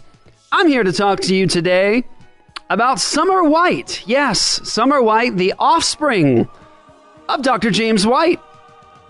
She has a wonderful, delicious new show and website. You can go to sheologians.com. Check her out. You can subscribe to the show on iTunes. Make sure you guys rate it, leave a comment, let people know about this amazing show with Summer White and Joy Temby, the girl from Apologia Radio. That's right, two classy, wonderful, Jesus loving women talking about solid theology, talking about God and the world. You don't want to miss it. Sheologians.com is where you go. And don't forget, if you're blessed by the ministry of Sheologians, Summer White and Joy Temby, make sure you guys help it happen. Go to patreon.com slash Sheologians. Patreon.com slash Sheologians. Offer some monthly support. If you love solid theology and the ladies, you should support the ministry and the work of Sheologians. It's two ladies talking about the Lord, the Word of God, and the world. It's a study of God. They're talking about amazing things, and sometimes they even talk about feminism, and they critique that in light of God's Word. So it might just be a study of the grave. That was actually a theological nerd joke right there. Some of you guys may have caught it. You might want to catch up. It was pretty good. So if you love the ministry of Summer White and Joy Temby, you should support at patreon.com slash Sheologians. They would be blessed. We would be blessed. We would be grateful. Continue to pray for the work in the ministry at Sheologians.com.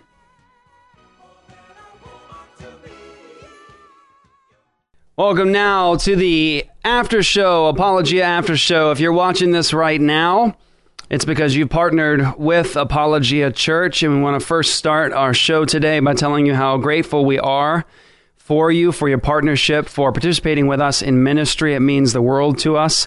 Uh, God is using the content of Apologia Church uh, around the world, millions and millions of views, hundreds and hundreds and, well, actually millions of downloads of Apologia Radio.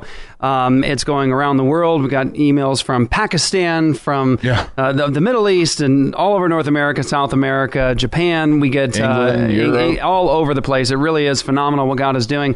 Uh, Moscow. pr- yeah, Moscow, Idaho. Okay. God is, is is using the content to equip Christians, to bless believers, to solidify them in their faith, to encourage them, and of course to lead uh, people to Christ. And that's humbling to be a part of that. But if you guys participate with us in ministry, you're a part of all that with us, and so we're just grateful for you. So thank you, uh, Luke the Bear. Marcus King Ginger still on today with Gabe Rench, host at Cross Politic. And so we're in the after show right now, so no restrictions. We can do whatever we please all right, now. right. No time limits, and uh, we can say things we wouldn't say on regular cable television. Not really. Okay. Um, so So we can talk about Texas. Tex- Texas. No mess Um, with Texas. So okay, here we go. That's- So we we had the the debate, and there's it's like two hours two hours long. Hour and a half. Okay, hour and a half long. It felt longer. I just felt like they missed so much, and I, I just felt like it wasn't helpful. Um, and we're going to talk about stop and frisk because I think it's just horrendous, and I can't believe that we're in a place where people, Christians, would go, "Oh, that sounds good." yeah, I, I think that, sounds like that'll work. The thing, Um, thing about that too is Christians are the ones that are going to be the ones being stopped and frisked. Yeah, I mean- carrying a Bible, stop. Let me see what you got. I mean, we just don't think uh, we don't have a long term perspective, and um, that's bad. But um, you know, so before we start it, I just want to say that the thing that threw me the most as I really started to think about what I heard was that Donald Trump, his positions, what he says, you know, people defending him, conservative talk radio, Christians defending him. You know, things that he says are just really, I mean, horrendous and ultimately at bottom sin uh, as a government policy and how a country should operate, what a government should do. I mean, the things that he's saying, like I mentioned before, like if, you know, in the 50s and 60s, I think he would be classified as, you know, a liberal and, uh, wow, some seriously socialist tendencies there or radically socialist. And man, Well, he did. He did identify as a Democrat for the longest time. he did. That's true. Exactly. And so now he represents the quote unquote conservative party, and he's just spewing liberal ideology. And goodness gracious, we're there now. So I, here's what I'm saying, Gabe. Like as we begin to talk about this, as a pastor, as a minister of the gospel, I of course want to educate people and speak prophetically into the culture to say, okay, these are God's standards. But at the same time, I recognize like if people don't get the larceny out of their heart, then nothing we say is going to ultimately stick. And you can tell people like, well, that's unrighteous, and you shouldn't do that in government, and you shouldn't do that to people. And I think that people will be like, well, you know, why wouldn't I? Like, I, I want their stuff. Yeah. Like, you know, I, I want that money. Like, I want, I want, I want the government to give me money. And um, you know, until people start respecting an individual's sovereignty that's granted to them by God, and start granting to people their rights to their own property, we're, we're you know we're not gonna we're not gonna hate the idea of stop and frisk until, of course, we have a biblical worldview and people actually respect the way that God set the world up. So yeah, I'll let you speak Well, to that, it. and that larceny, that larceny, that hard heart um, problem is it, it. It should be no more clear than it is now. I mean, God, God's given us two candidates where I think both parties at some level are freaking out. I mean, think of think of Bill Clinton, right, um, and then think of Donald Trump. And Donald Trump's twice the devil Bill Clinton is. Donald Trump's three times the devil. He's he's had three wives. He's been on the front cover of Playboy magazine. It's like it's like all we we impeached Bill Clinton, right? and here we are fixing to vote for Donald Trump, and all those Republicans who impeached Bill Clinton are now voting for Trump. It's crazy. Right. Hard heart, man. A very hard heart. And, and of course, let's just go ahead and say it because we I think we all believe it. We're under the judgment of God. Right. And you know, what did you what did you what did you say, Marcus? You you you posted, you said at least God is making our judgment entertaining. Yeah. That's what that's what Marcus Right, said. right. In Reality response- show. yeah, we were the- just watching that clip of the, the third party, Gary Johnson acting like a fool on Right. some interview, and Yeah. I'm like, this is like I'm legitimately considering doing a write-in for Ron Swanson at this point. Yeah. this is what we got. And so yeah, when okay, so God puts wicked leaders over a nation to judge that nation. And uh, so these are leaders these, these are the leaders we, we deserve. They're the leaders that ultimately our country wants. That's why they're in front of us. I mean, believe me, there were better candidates. There were better choices. And uh, this is what we got. And God is sovereign even over this. So, okay. Wait, before we go there, Jeff, Yeah. let me ask you guys this question: What do you guys think of of Cruz uh, endorsing Trump?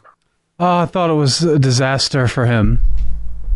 I was really shocked. I thought, you know, I think Doug Wilson said it best when he said, uh, he said, uh, you know, he didn't have the charisma, but he had the the conviction, and now he doesn't have the conviction. So lose lose. Yeah, right. Um.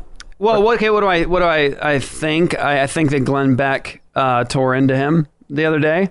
That was interesting. And uh, eh, so I think that. And Glenn Beck, Glenn Beck did all kinds of campaigning for Cruz, tons. Sure, of campaigning for Cruz. So I'm sure he's really based, upset by based it. on his convictions. Yeah. Right. Right. Right.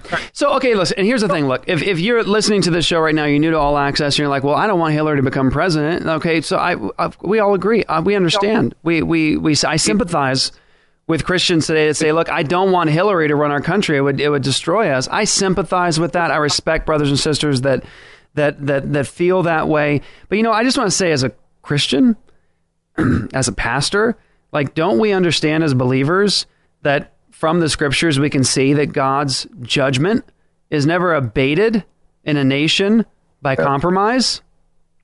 God's judgment is abated in a nation by repentance. Right.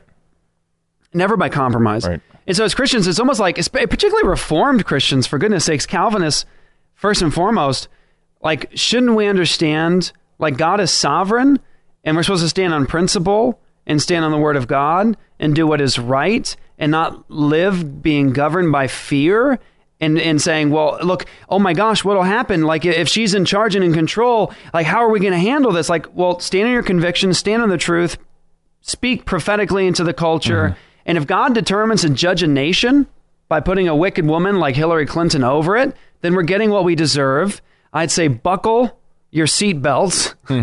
Right? Like uh, get get a firm foundation underneath you and and preach the gospel. Like preach the gospel, speak prophetically, but don't compromise. Don't compromise. We're not, I mean, seriously, compromising with a man like Donald Trump so that we don't have Hillary Clinton. If the response is, well, my goodness, that would destroy our nation. And what do you think Donald Trump would Right. do? I mean, It's about all that, but it's about the Supreme Court, though. Yes, like that's the only thing that matters is Yeah. who's in the robe. Right. But the problem is the problem is we don't vote to manage evil. That's what this whole that's what everyone's voting right here is okay, how can I manage this problem? Oh, that's a good point. Right. That's great. That's right.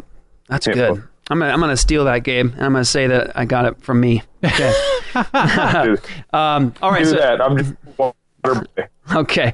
All right, here we go. So, uh, debate reality check on YouTube. Stop and frisk. This is a clip from the debates. is from CNN. Let's play it right now. Donald Trump was sort of channeling his convention speech when he brought up the issue of crime, saying something must be done about it, and he likes the idea of police using more stop and frisk tactics. Hillary Clinton says, no way. Listen. We have to bring back law and order.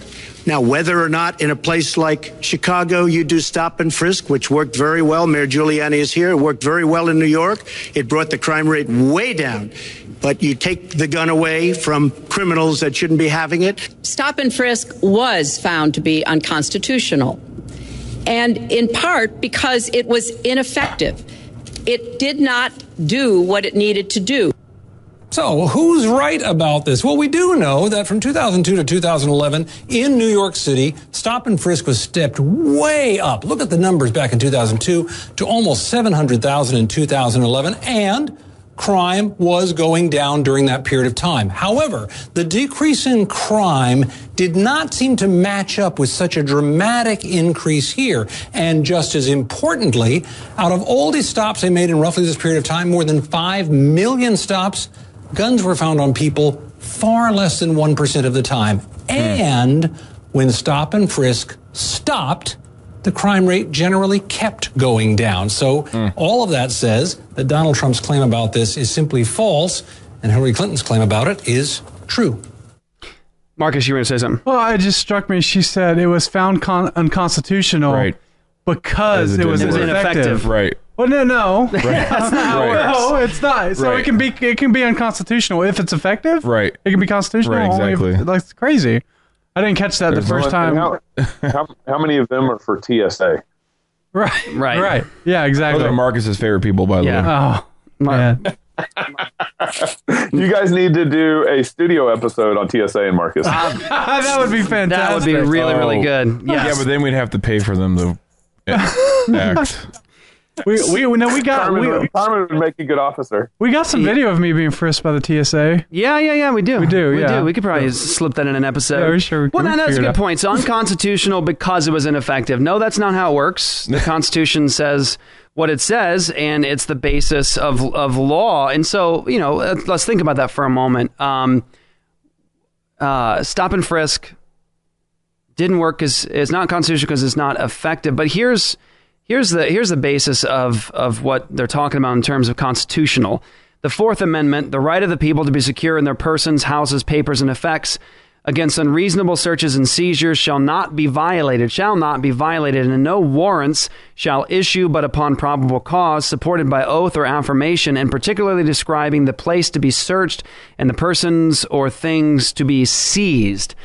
So, uh, stop and frisk. So people say, "Hey, well, look, you know, police officers have a right, you know, to try to, um, you know, stop crime uh, from happening in in their their um, under under where they're they're they have authority, and so they, you know they can walk up to somebody because they're suspicious, and they can try to see because they think they have a gun.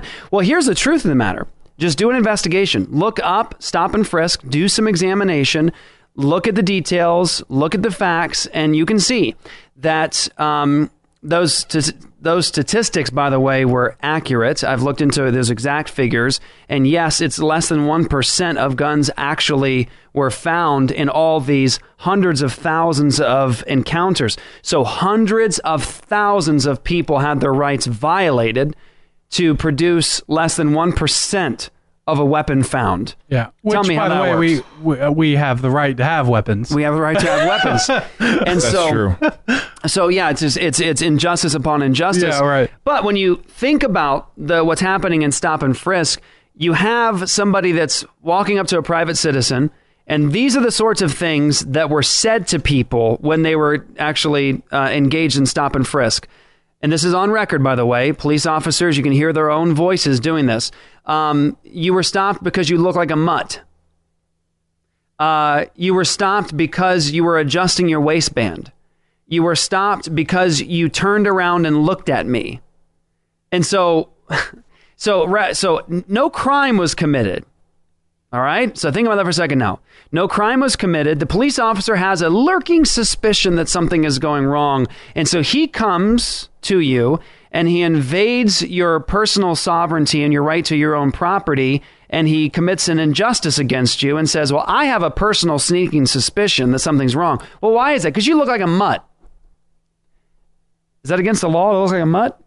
I guess so. And so, Marcus so, so now then. I violate your your rights, and I begin to to frisk you and to maybe seize your property and arrest you. Well, here's the thing. Listen, Christians bled and died to fight for these kinds of rights, and they experienced injustice. Say, particularly the Puritans in England, they saw uh, a system go wrong, and when they came over here, they set up a system that would honor God and His law. They understood some of the the tragic things that had happened before in in the justice system, and they wanted to avoid that. So the mindset, what was in their heads in terms of justice and what how we should do this, was a particular way. They knew Christians had fought and died and and suffered in their hands of tyranny, and so when they when these Christians are formulating these ideas early on, it wasn't sort of like hodgepodge and like cavalier, like maybe we should try this, maybe we should try that.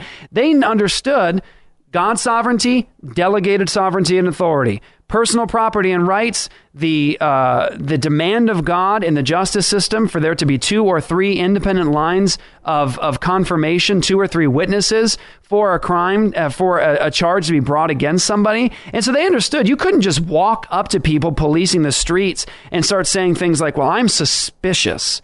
And so I'm going to go ahead and violate your rights. And then, on top of that, I'm going to make you incriminate yourself by asking you questions and forcing you to answer me. There's a right in God's law not to personally incriminate yourself. There's a right to stay silent. There's a right to not swear an oath and get yourself in trouble, to keep your mouth shut. And these police officers policing the street, violating rights, and forcing people to ultimately incriminate themselves is a complete injustice. And it's an injustice because we've abandoned God, Jesus Christ is Lord, and the Word of God is the foundation for our society. And because of that, you have people saying, oh, stop and frisk, not such a bad idea. You know what it sounds like? Well, also Canada. Also, I'm not oh, even. I'm not even playing. Gabe. Ge- Jeff and I went went to Canada a year and a half ago for a conference, and we both got pulled into the questioning room For several hours. for several for a long, painful time. And while in line, we were noticing everybody in there either had a beard, was a Christian, or from South America. Yes. Yeah, it was Yep. interesting. Everybody. Yeah. Everybody that was They- in they- there. everybody in there fell under one of those categories. Yeah, and and Luke and I well, were in. well, of uh, course, all, all, all tyranny, all tyranny starts off as a as a measure of justice for all, and then it becomes oh, and then it becomes uh, discriminatory. That's right. Yeah, that's true. and you think about this too, Hillary, um, her she wasn't against stop and frisk because she was for the Fourth Amendment. She was against stop and frisk because she was against the Second Amendment. Uh, amendment, commandment. Yeah. Amendment. Yeah. right. Uh, yes. it's like stop and frisk is like uh, uh, she actually would, would want to do away with it all. It let- oh, so she doesn't need stop and frisk. She just needs to get away with the get rid of the Second Amendment. Right. And, and just some quick uh, stop and frisk facts. Um, this is from the New York Civil Liberties Union, and I understand what some of you are thinking right away. You're like, oh, I'm not going to follow them as a source. But, you know, facts are facts. and this, these are facts across the board. You need, you need to hear it because it's true. Uh, myth number one stop and frisk reduces crime and keeps people safer.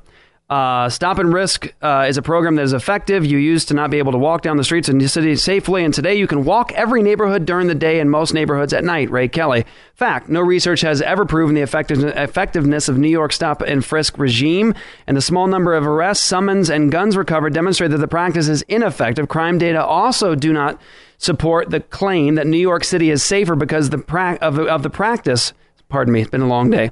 While violent crimes fell 29% in New York City from 2001 to 2010, other large cities experienced larger violent crime declines without relying on stop and frisk abuses 59% in Los Angeles, 56% in New Orleans, 49% in Dallas, 37% in Baltimore. I mean, here's the point I would make on that you don't have to violate a person's rights to bring down the crime rate. That's not what brings down crime rates. And you can't bring down crime rates by doing um, what's the word? I've, I've lost it now. Um, when you try to to find a crime before it happens. Oh, it's uh, I call it Minority Report. Minority Justice. Report. Uh, Justice. Yeah, justice. That's where you go and say, "Let me find a Yeah. crime that's Let's gonna crime happen before it happens. Right. Right.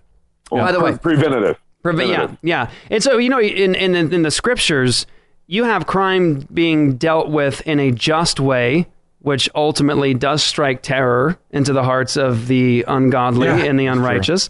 They, if they understand that the penalty for this will be severe and just, and, And God quick. and and, and quick and, and harmony will be brought, then they're less likely to actually engage in such a practice. But you don't bring down the crime rates by simply going fishing. I mean, it, it just doesn't work that way.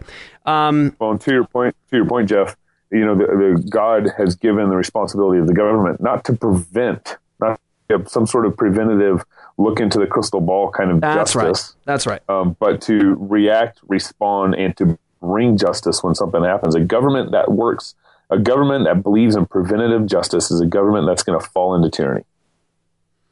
That's right. That's right. What more can be said? Myth number two Mayor Bloomberg's stop and frisk policies cut the number of murders in half. Fact. The murder drop happened before Bloomberg took office. Myth number three stop and frisk gets guns off the street and therefore prevents murders. And this is an important element to pay attention to. Guns are found in less than 0.2% of stops.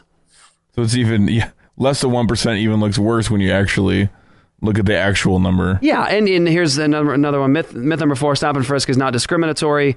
Um, I think the numbers speak for themselves. You just put the numbers out there, and you can see. Now, I do think a lot of that has to do in, with the the different communities that this takes place in. They're just predominantly minority communities and everything else.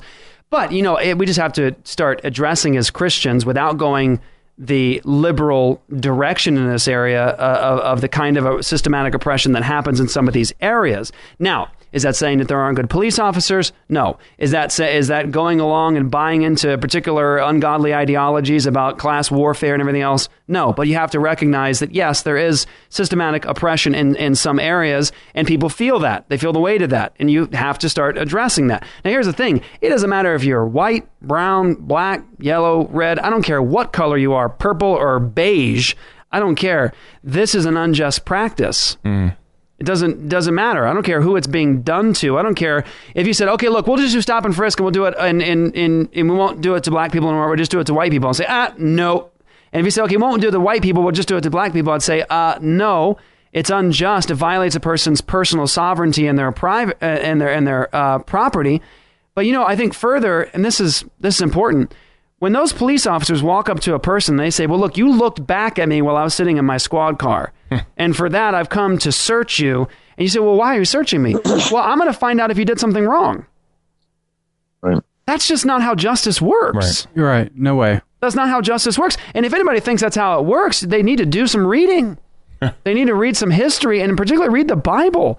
Now, if God gives us, read Psalm 119, a law that is perfect, that is good, that we ought to love, that is graciously given to us. You know, if the psalmist can say, you know, um, um, I love your law. You know, if we can look at the law of God and say, look, God gave us this perfect system of law and justice in society. And if you look at that law, you don't see God suggesting the kinds of things that happen today in our society. Stop and frisk would, would be unjust under God's law. Now, I think as Christians, we have to think about that. God tells us how to handle this. We're not doing it. And if we look at the ungodly in the world and how they handle it, we have to look at that system and say that's just not righteous. It's not good. No matter what you think is pragmatic, and that's how Christians often say it. They say, "Well, this is very pragmatic. You know, it might lower crime. It might help. It's pragmatic." I want to say, "Well, that's not that, that's that ain't no answer. it's pragmatic." I want to say, "Is it just?" If someone says, "Well, how do we know what's just?" Oh, there's a perfect word from the Lord on this. Let's look at it. All right, Gabe, go ahead. Yeah, I was just thinking while you were talking that um, why do why are citizens putting up with these kind of laws? Why are citizens supporting these kind of laws? Um, I, I, I, my my answer, my best guess at this point is because they um, are uh, being governed by fear. The whole reason why I think the TSA thing is is it's it's uncomfortable for people. Not everyone necessarily likes it, but it's still supported, and it's because they're they're ultimately scared. They aren't trusting in the Lord. They're trusting in you know some sort of uh, protectionism that is detrimental to their freedom in the long term. They they care more about their their uh, earthly protection than their than than trusting in the Lord. And freedom, in some sense, biblical freedom is risky, right? Yeah. Um, biblical freedom is is scary. Bib- biblical freedom is going to get um, is is actually going to let some criminals go. That's what biblical freedom means. If there's not two or three witnesses, then that murder suspect is going to get free. That's just. But I would much rather have that situation happen than someone who's genuinely not guilty and gets convicted under our rigged um, court system. There you go. That is a very, very good point to make. Marcus, anything else you want to add?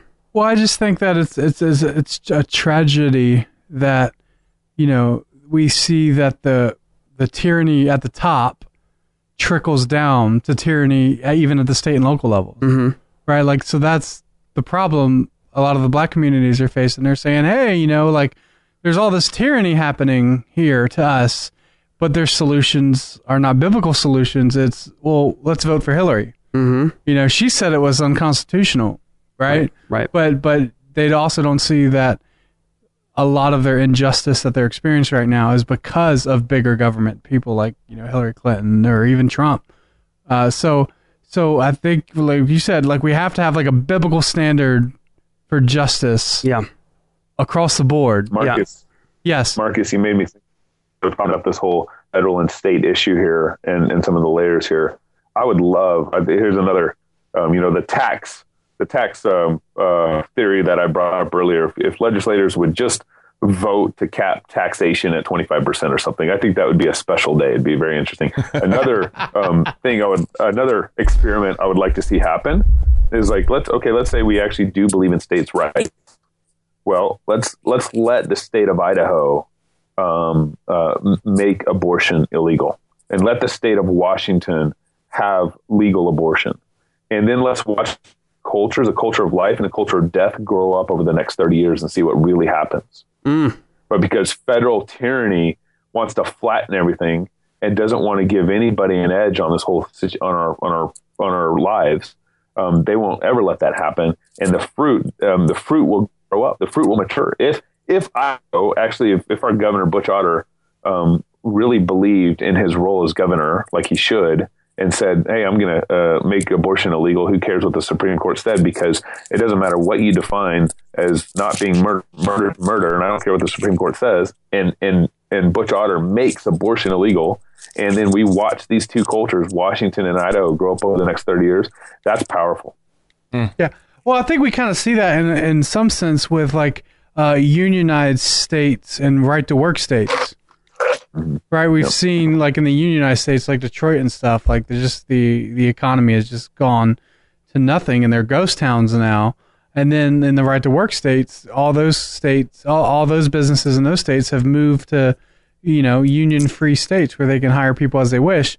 And so, you know, that's part of the point of having localized governments is that you can just move to a different state, right? The businesses can just move to a different state. But if, you know, Hillary Clinton talked about this in the debate about getting rid of right right to work states. You know, of getting rid of that. And then what I mean, you then where do the businesses move? Do they go out of out of the country? right. Well, Hillary Hillary just doesn't want to get rid of right get rid of right to work states. She also wants to spread out corporate earnings, corporate profits across the board. Right. that was Right, right. crazy. Those comments were unbelievably insane. Right. Yeah. You know, uh, I want to make sure we end this episode with uh, a, a- part of scripture here that I think is important and it relates to what we're talking about. Um, Ecclesiastes, it's a book we don't office, uh, often quote from. Uh, Ecclesiastes chapter 8. Unless you're Presbyterian. uh, Ecclesiastes chapter 8, verse 11. Put a 11. marker on that. Put a marker on that. Mark Take that comment out. Mark it. All right. Because the sentence against an evil deed is not executed speedily, the heart of the children of man is fully set to do evil. That that should really um, set within us when we think about issues of crime in a city. So you look at a place like New York City, and you look at these difficulties that they have: social unrest, you got crime, you got theft, robbery, you got uh, rape, uh, murder, those sorts of things happening um, pretty consistently. And I'm sure it's it's it's difficult, you know. And I, I grew up in D.C. And so I know what it's like to be in a city where you know you're scared for your life in some places that you're driving through. I understand that, and uh, so that resonates with me. But the answer, of course, isn't going to be violating people's rights. So you have the the sense Right. of safety. Um, the answer from Scripture is because the sentence against an evil deed is not executed speedily, the heart of the children of man is fully set to do evil. You look at a place like New York City, or any number of places around the world. Doesn't have to be New York City, but any number of places where people's hearts are fully set to do evil. Okay, script. will go backwards. Scripture says fully set to do evil because of what? Because the sentence against an evil deed is not executed speedily. So you don't have justice in a city when people actually do legitimately commit crimes. There's no harmony brought when there's theft. There's no harmony brought when there's rape. There's no harmony brought when there's murder. And because of that, people go, "Hey, man, if I get caught, it's three. It's three hots in a cot. I get Yeah. you know health insurance. I get to hang out with my buddies in jail. You know, I, I've I've run a stretch before. I've had two years before. So you know, whatever. I'll go back again. But how about this? How about if you had a society where if you murder somebody, we kill you back? Like if you rape somebody and you violate a woman in that way, you're dead. You'll die by the state. It'll be a just sentence on you. If you if you do these sorts of things, you'll be punished in a, in a just sort of way. Let me tell you, people are going to hesitate to rape and to kill and to steal if they know that when they are caught, they will experience true justice. Um, and their hearts aren't set and emboldened to do evil. And so that's the answer. It's not by violating a private citizen's rights and sovereignty and roughing him up because he looked like a mutt. What is that? I mean, that is crazy. Um, but there you go. So I think that's the answer. We got to look to God's word. So, uh, Gabe, let me ask you this as we finish up this segment. If you had somebody listening to you right now and they said, "Man, Gabe, I like what you're saying, and uh, I think you're pretty cool, and uh, I want to learn more," what are some books that you would recommend for people to start investigating uh, these kinds of conversations from a biblical worldview? Ooh, man. Um, That's a big think one, I know. Yeah, that's a, that's, there's a lot. Um, I would start actually probably probably with apologetics in the first place. A lot of, you know, yep. Some some good old even even I think Kuyper had some interesting, um, uh, helpful um, uh, presuppositions in all this. The the role of civil versus church and all this process, and of course his emphasis on sovereignty of God that changed. I mean that changes everything. Yeah. Um, also, the law of lesser magistrates uh, by uh, come on, one of you guys know the author? The Law of the Lesser Magistrates. Um, Trewhella? Uh, who? The, doc- the, the Doctrine of the Lesser Magistrates? Matthew, Matthew, Matthew Trewhella. Trewhella, yes. Yes. That- take it this way. Uh, um, that's a good play.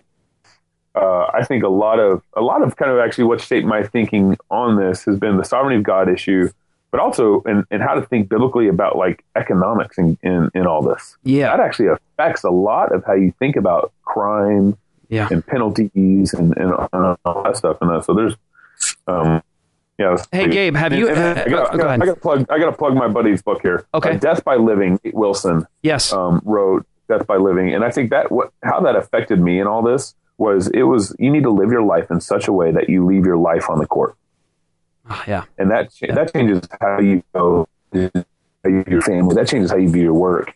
Um, you need to live you live your life in such a way that you you're dying. Yes. Hey, Gabe, have you heard uh, Greg Bahnsen's lectures on biblical economics? Uh, I, I have not heard them, but my, my dad used to, um, my, when my dad became a Christian back in the uh, 60s and 70s, um, uh, he, uh, I think, kind of tutored a little bit under Greg Bahnsen. So we, he, we had a connection with Greg back in the, back in the day Nice. in uh, California. Well, So, you- and Rushdoony. My dad actually tutored under Rushdoony. Oh, sweet. Back in the 70s Wow. too. Yeah. That's good. So, and I grew up, a little, little side note here, probably doesn't matter. I grew up in Tyler, or I- at one point I lived in Tyler, Texas. Tyler, Texas. No. Yes, yes. Wow, dude. Man, no wonder. whole movement. So I was there with Jim Jordan, Ray Sutton, David Dang. Chilton, Gary North. Dang. Gary North. That's right. Man, Right. you man, dude, we can have some conversations, man. Very good. Yeah. Well, hey, Yeah. so just a quick thing, uh, cmfnow.com. I think they recently put up those lectures by Greg Bahnsen on biblical economics. I think there's like nine or ten. Man, y- you got you got to hear you got to hear it. You got to my hear it. Gabe. I'm telling you, it'll it'll it'll it'll bless you, and I think it'll provide you some good content for the show as well. We'll probably review, be reviewing some of that as well because I think it'll really bless people, and it's he handles it in really concise way, a simple way. He, it's it's not you know really heavy Bahnsen where it just sort of gets very difficult. It's well done, and I think I mean I like to find some way to get this into Christians' hands because pe- pe- Christians need to hear it. I mean, I think it, could- it could start it could start a, a, a solid righteous kind of revolution Hmm. in a way. So um so yeah, my recommendation cmfnow.com. Greg Bahnsen, thanks, Biblical Economics. All right, dude. Thanks so much, man. I hope to have you on again sometime. Yeah, for sure. We uh, we need to return the favor. Absolutely, brother. We'd love to. Yeah. All right, guys. Gabe Rench, pick him up, at host at Cross Politic. And Gabe, where can they go to listen to that show? Yeah, well, you can go to crosspolitic.com, and of course, you can also search in the iTunes and Google um, podcast stores for Cross Politic, and it'll come right up. So you can also you go to our website. You can follow us on Twitter at Cross Politic. You can go to Facebook forward slash call- Cross Politic, and you can email us at crosspolitic at gmail.com. So thank Sweet. you guys for letting me get that plug in. Thanks, brother. Absolutely. All right, man. God bless you. We'll talk to you soon. All right, Lord bless you guys. There you go, guys. Our interview with Gabe Rench, Cross Politic, right here on Apologia. That's it for today, guys. Don't forget to go to missionalwear.com and get a shirt. They support us. They have great shirts. They do have you great guys shirts. should support them. Luke's I'm- wearing I'm the wearing one now. Riggedy Ryle, JC Ryle. it's a great shirt. Thank you, Joy. You're welcome. We love you. Hey, guys, check out the studio. Joy wrote that. she wrote that junk. It's like you said, Joey. Joey. Joey. Joey. Um, yeah, check it out, guys. Thank you guys so much for being a part of this with us. Everyone who supports us, is part of this movement with us. We're just grateful for you guys, as always. I'm Jeff Durbin. They call me the Ninja. That's Luke the Bear Pearson. Peace out. Joy the Girl. See ya. And Marcus Pittman. you King later. Ginger. All right, guys. ApologiaRadio.com. Check you next time.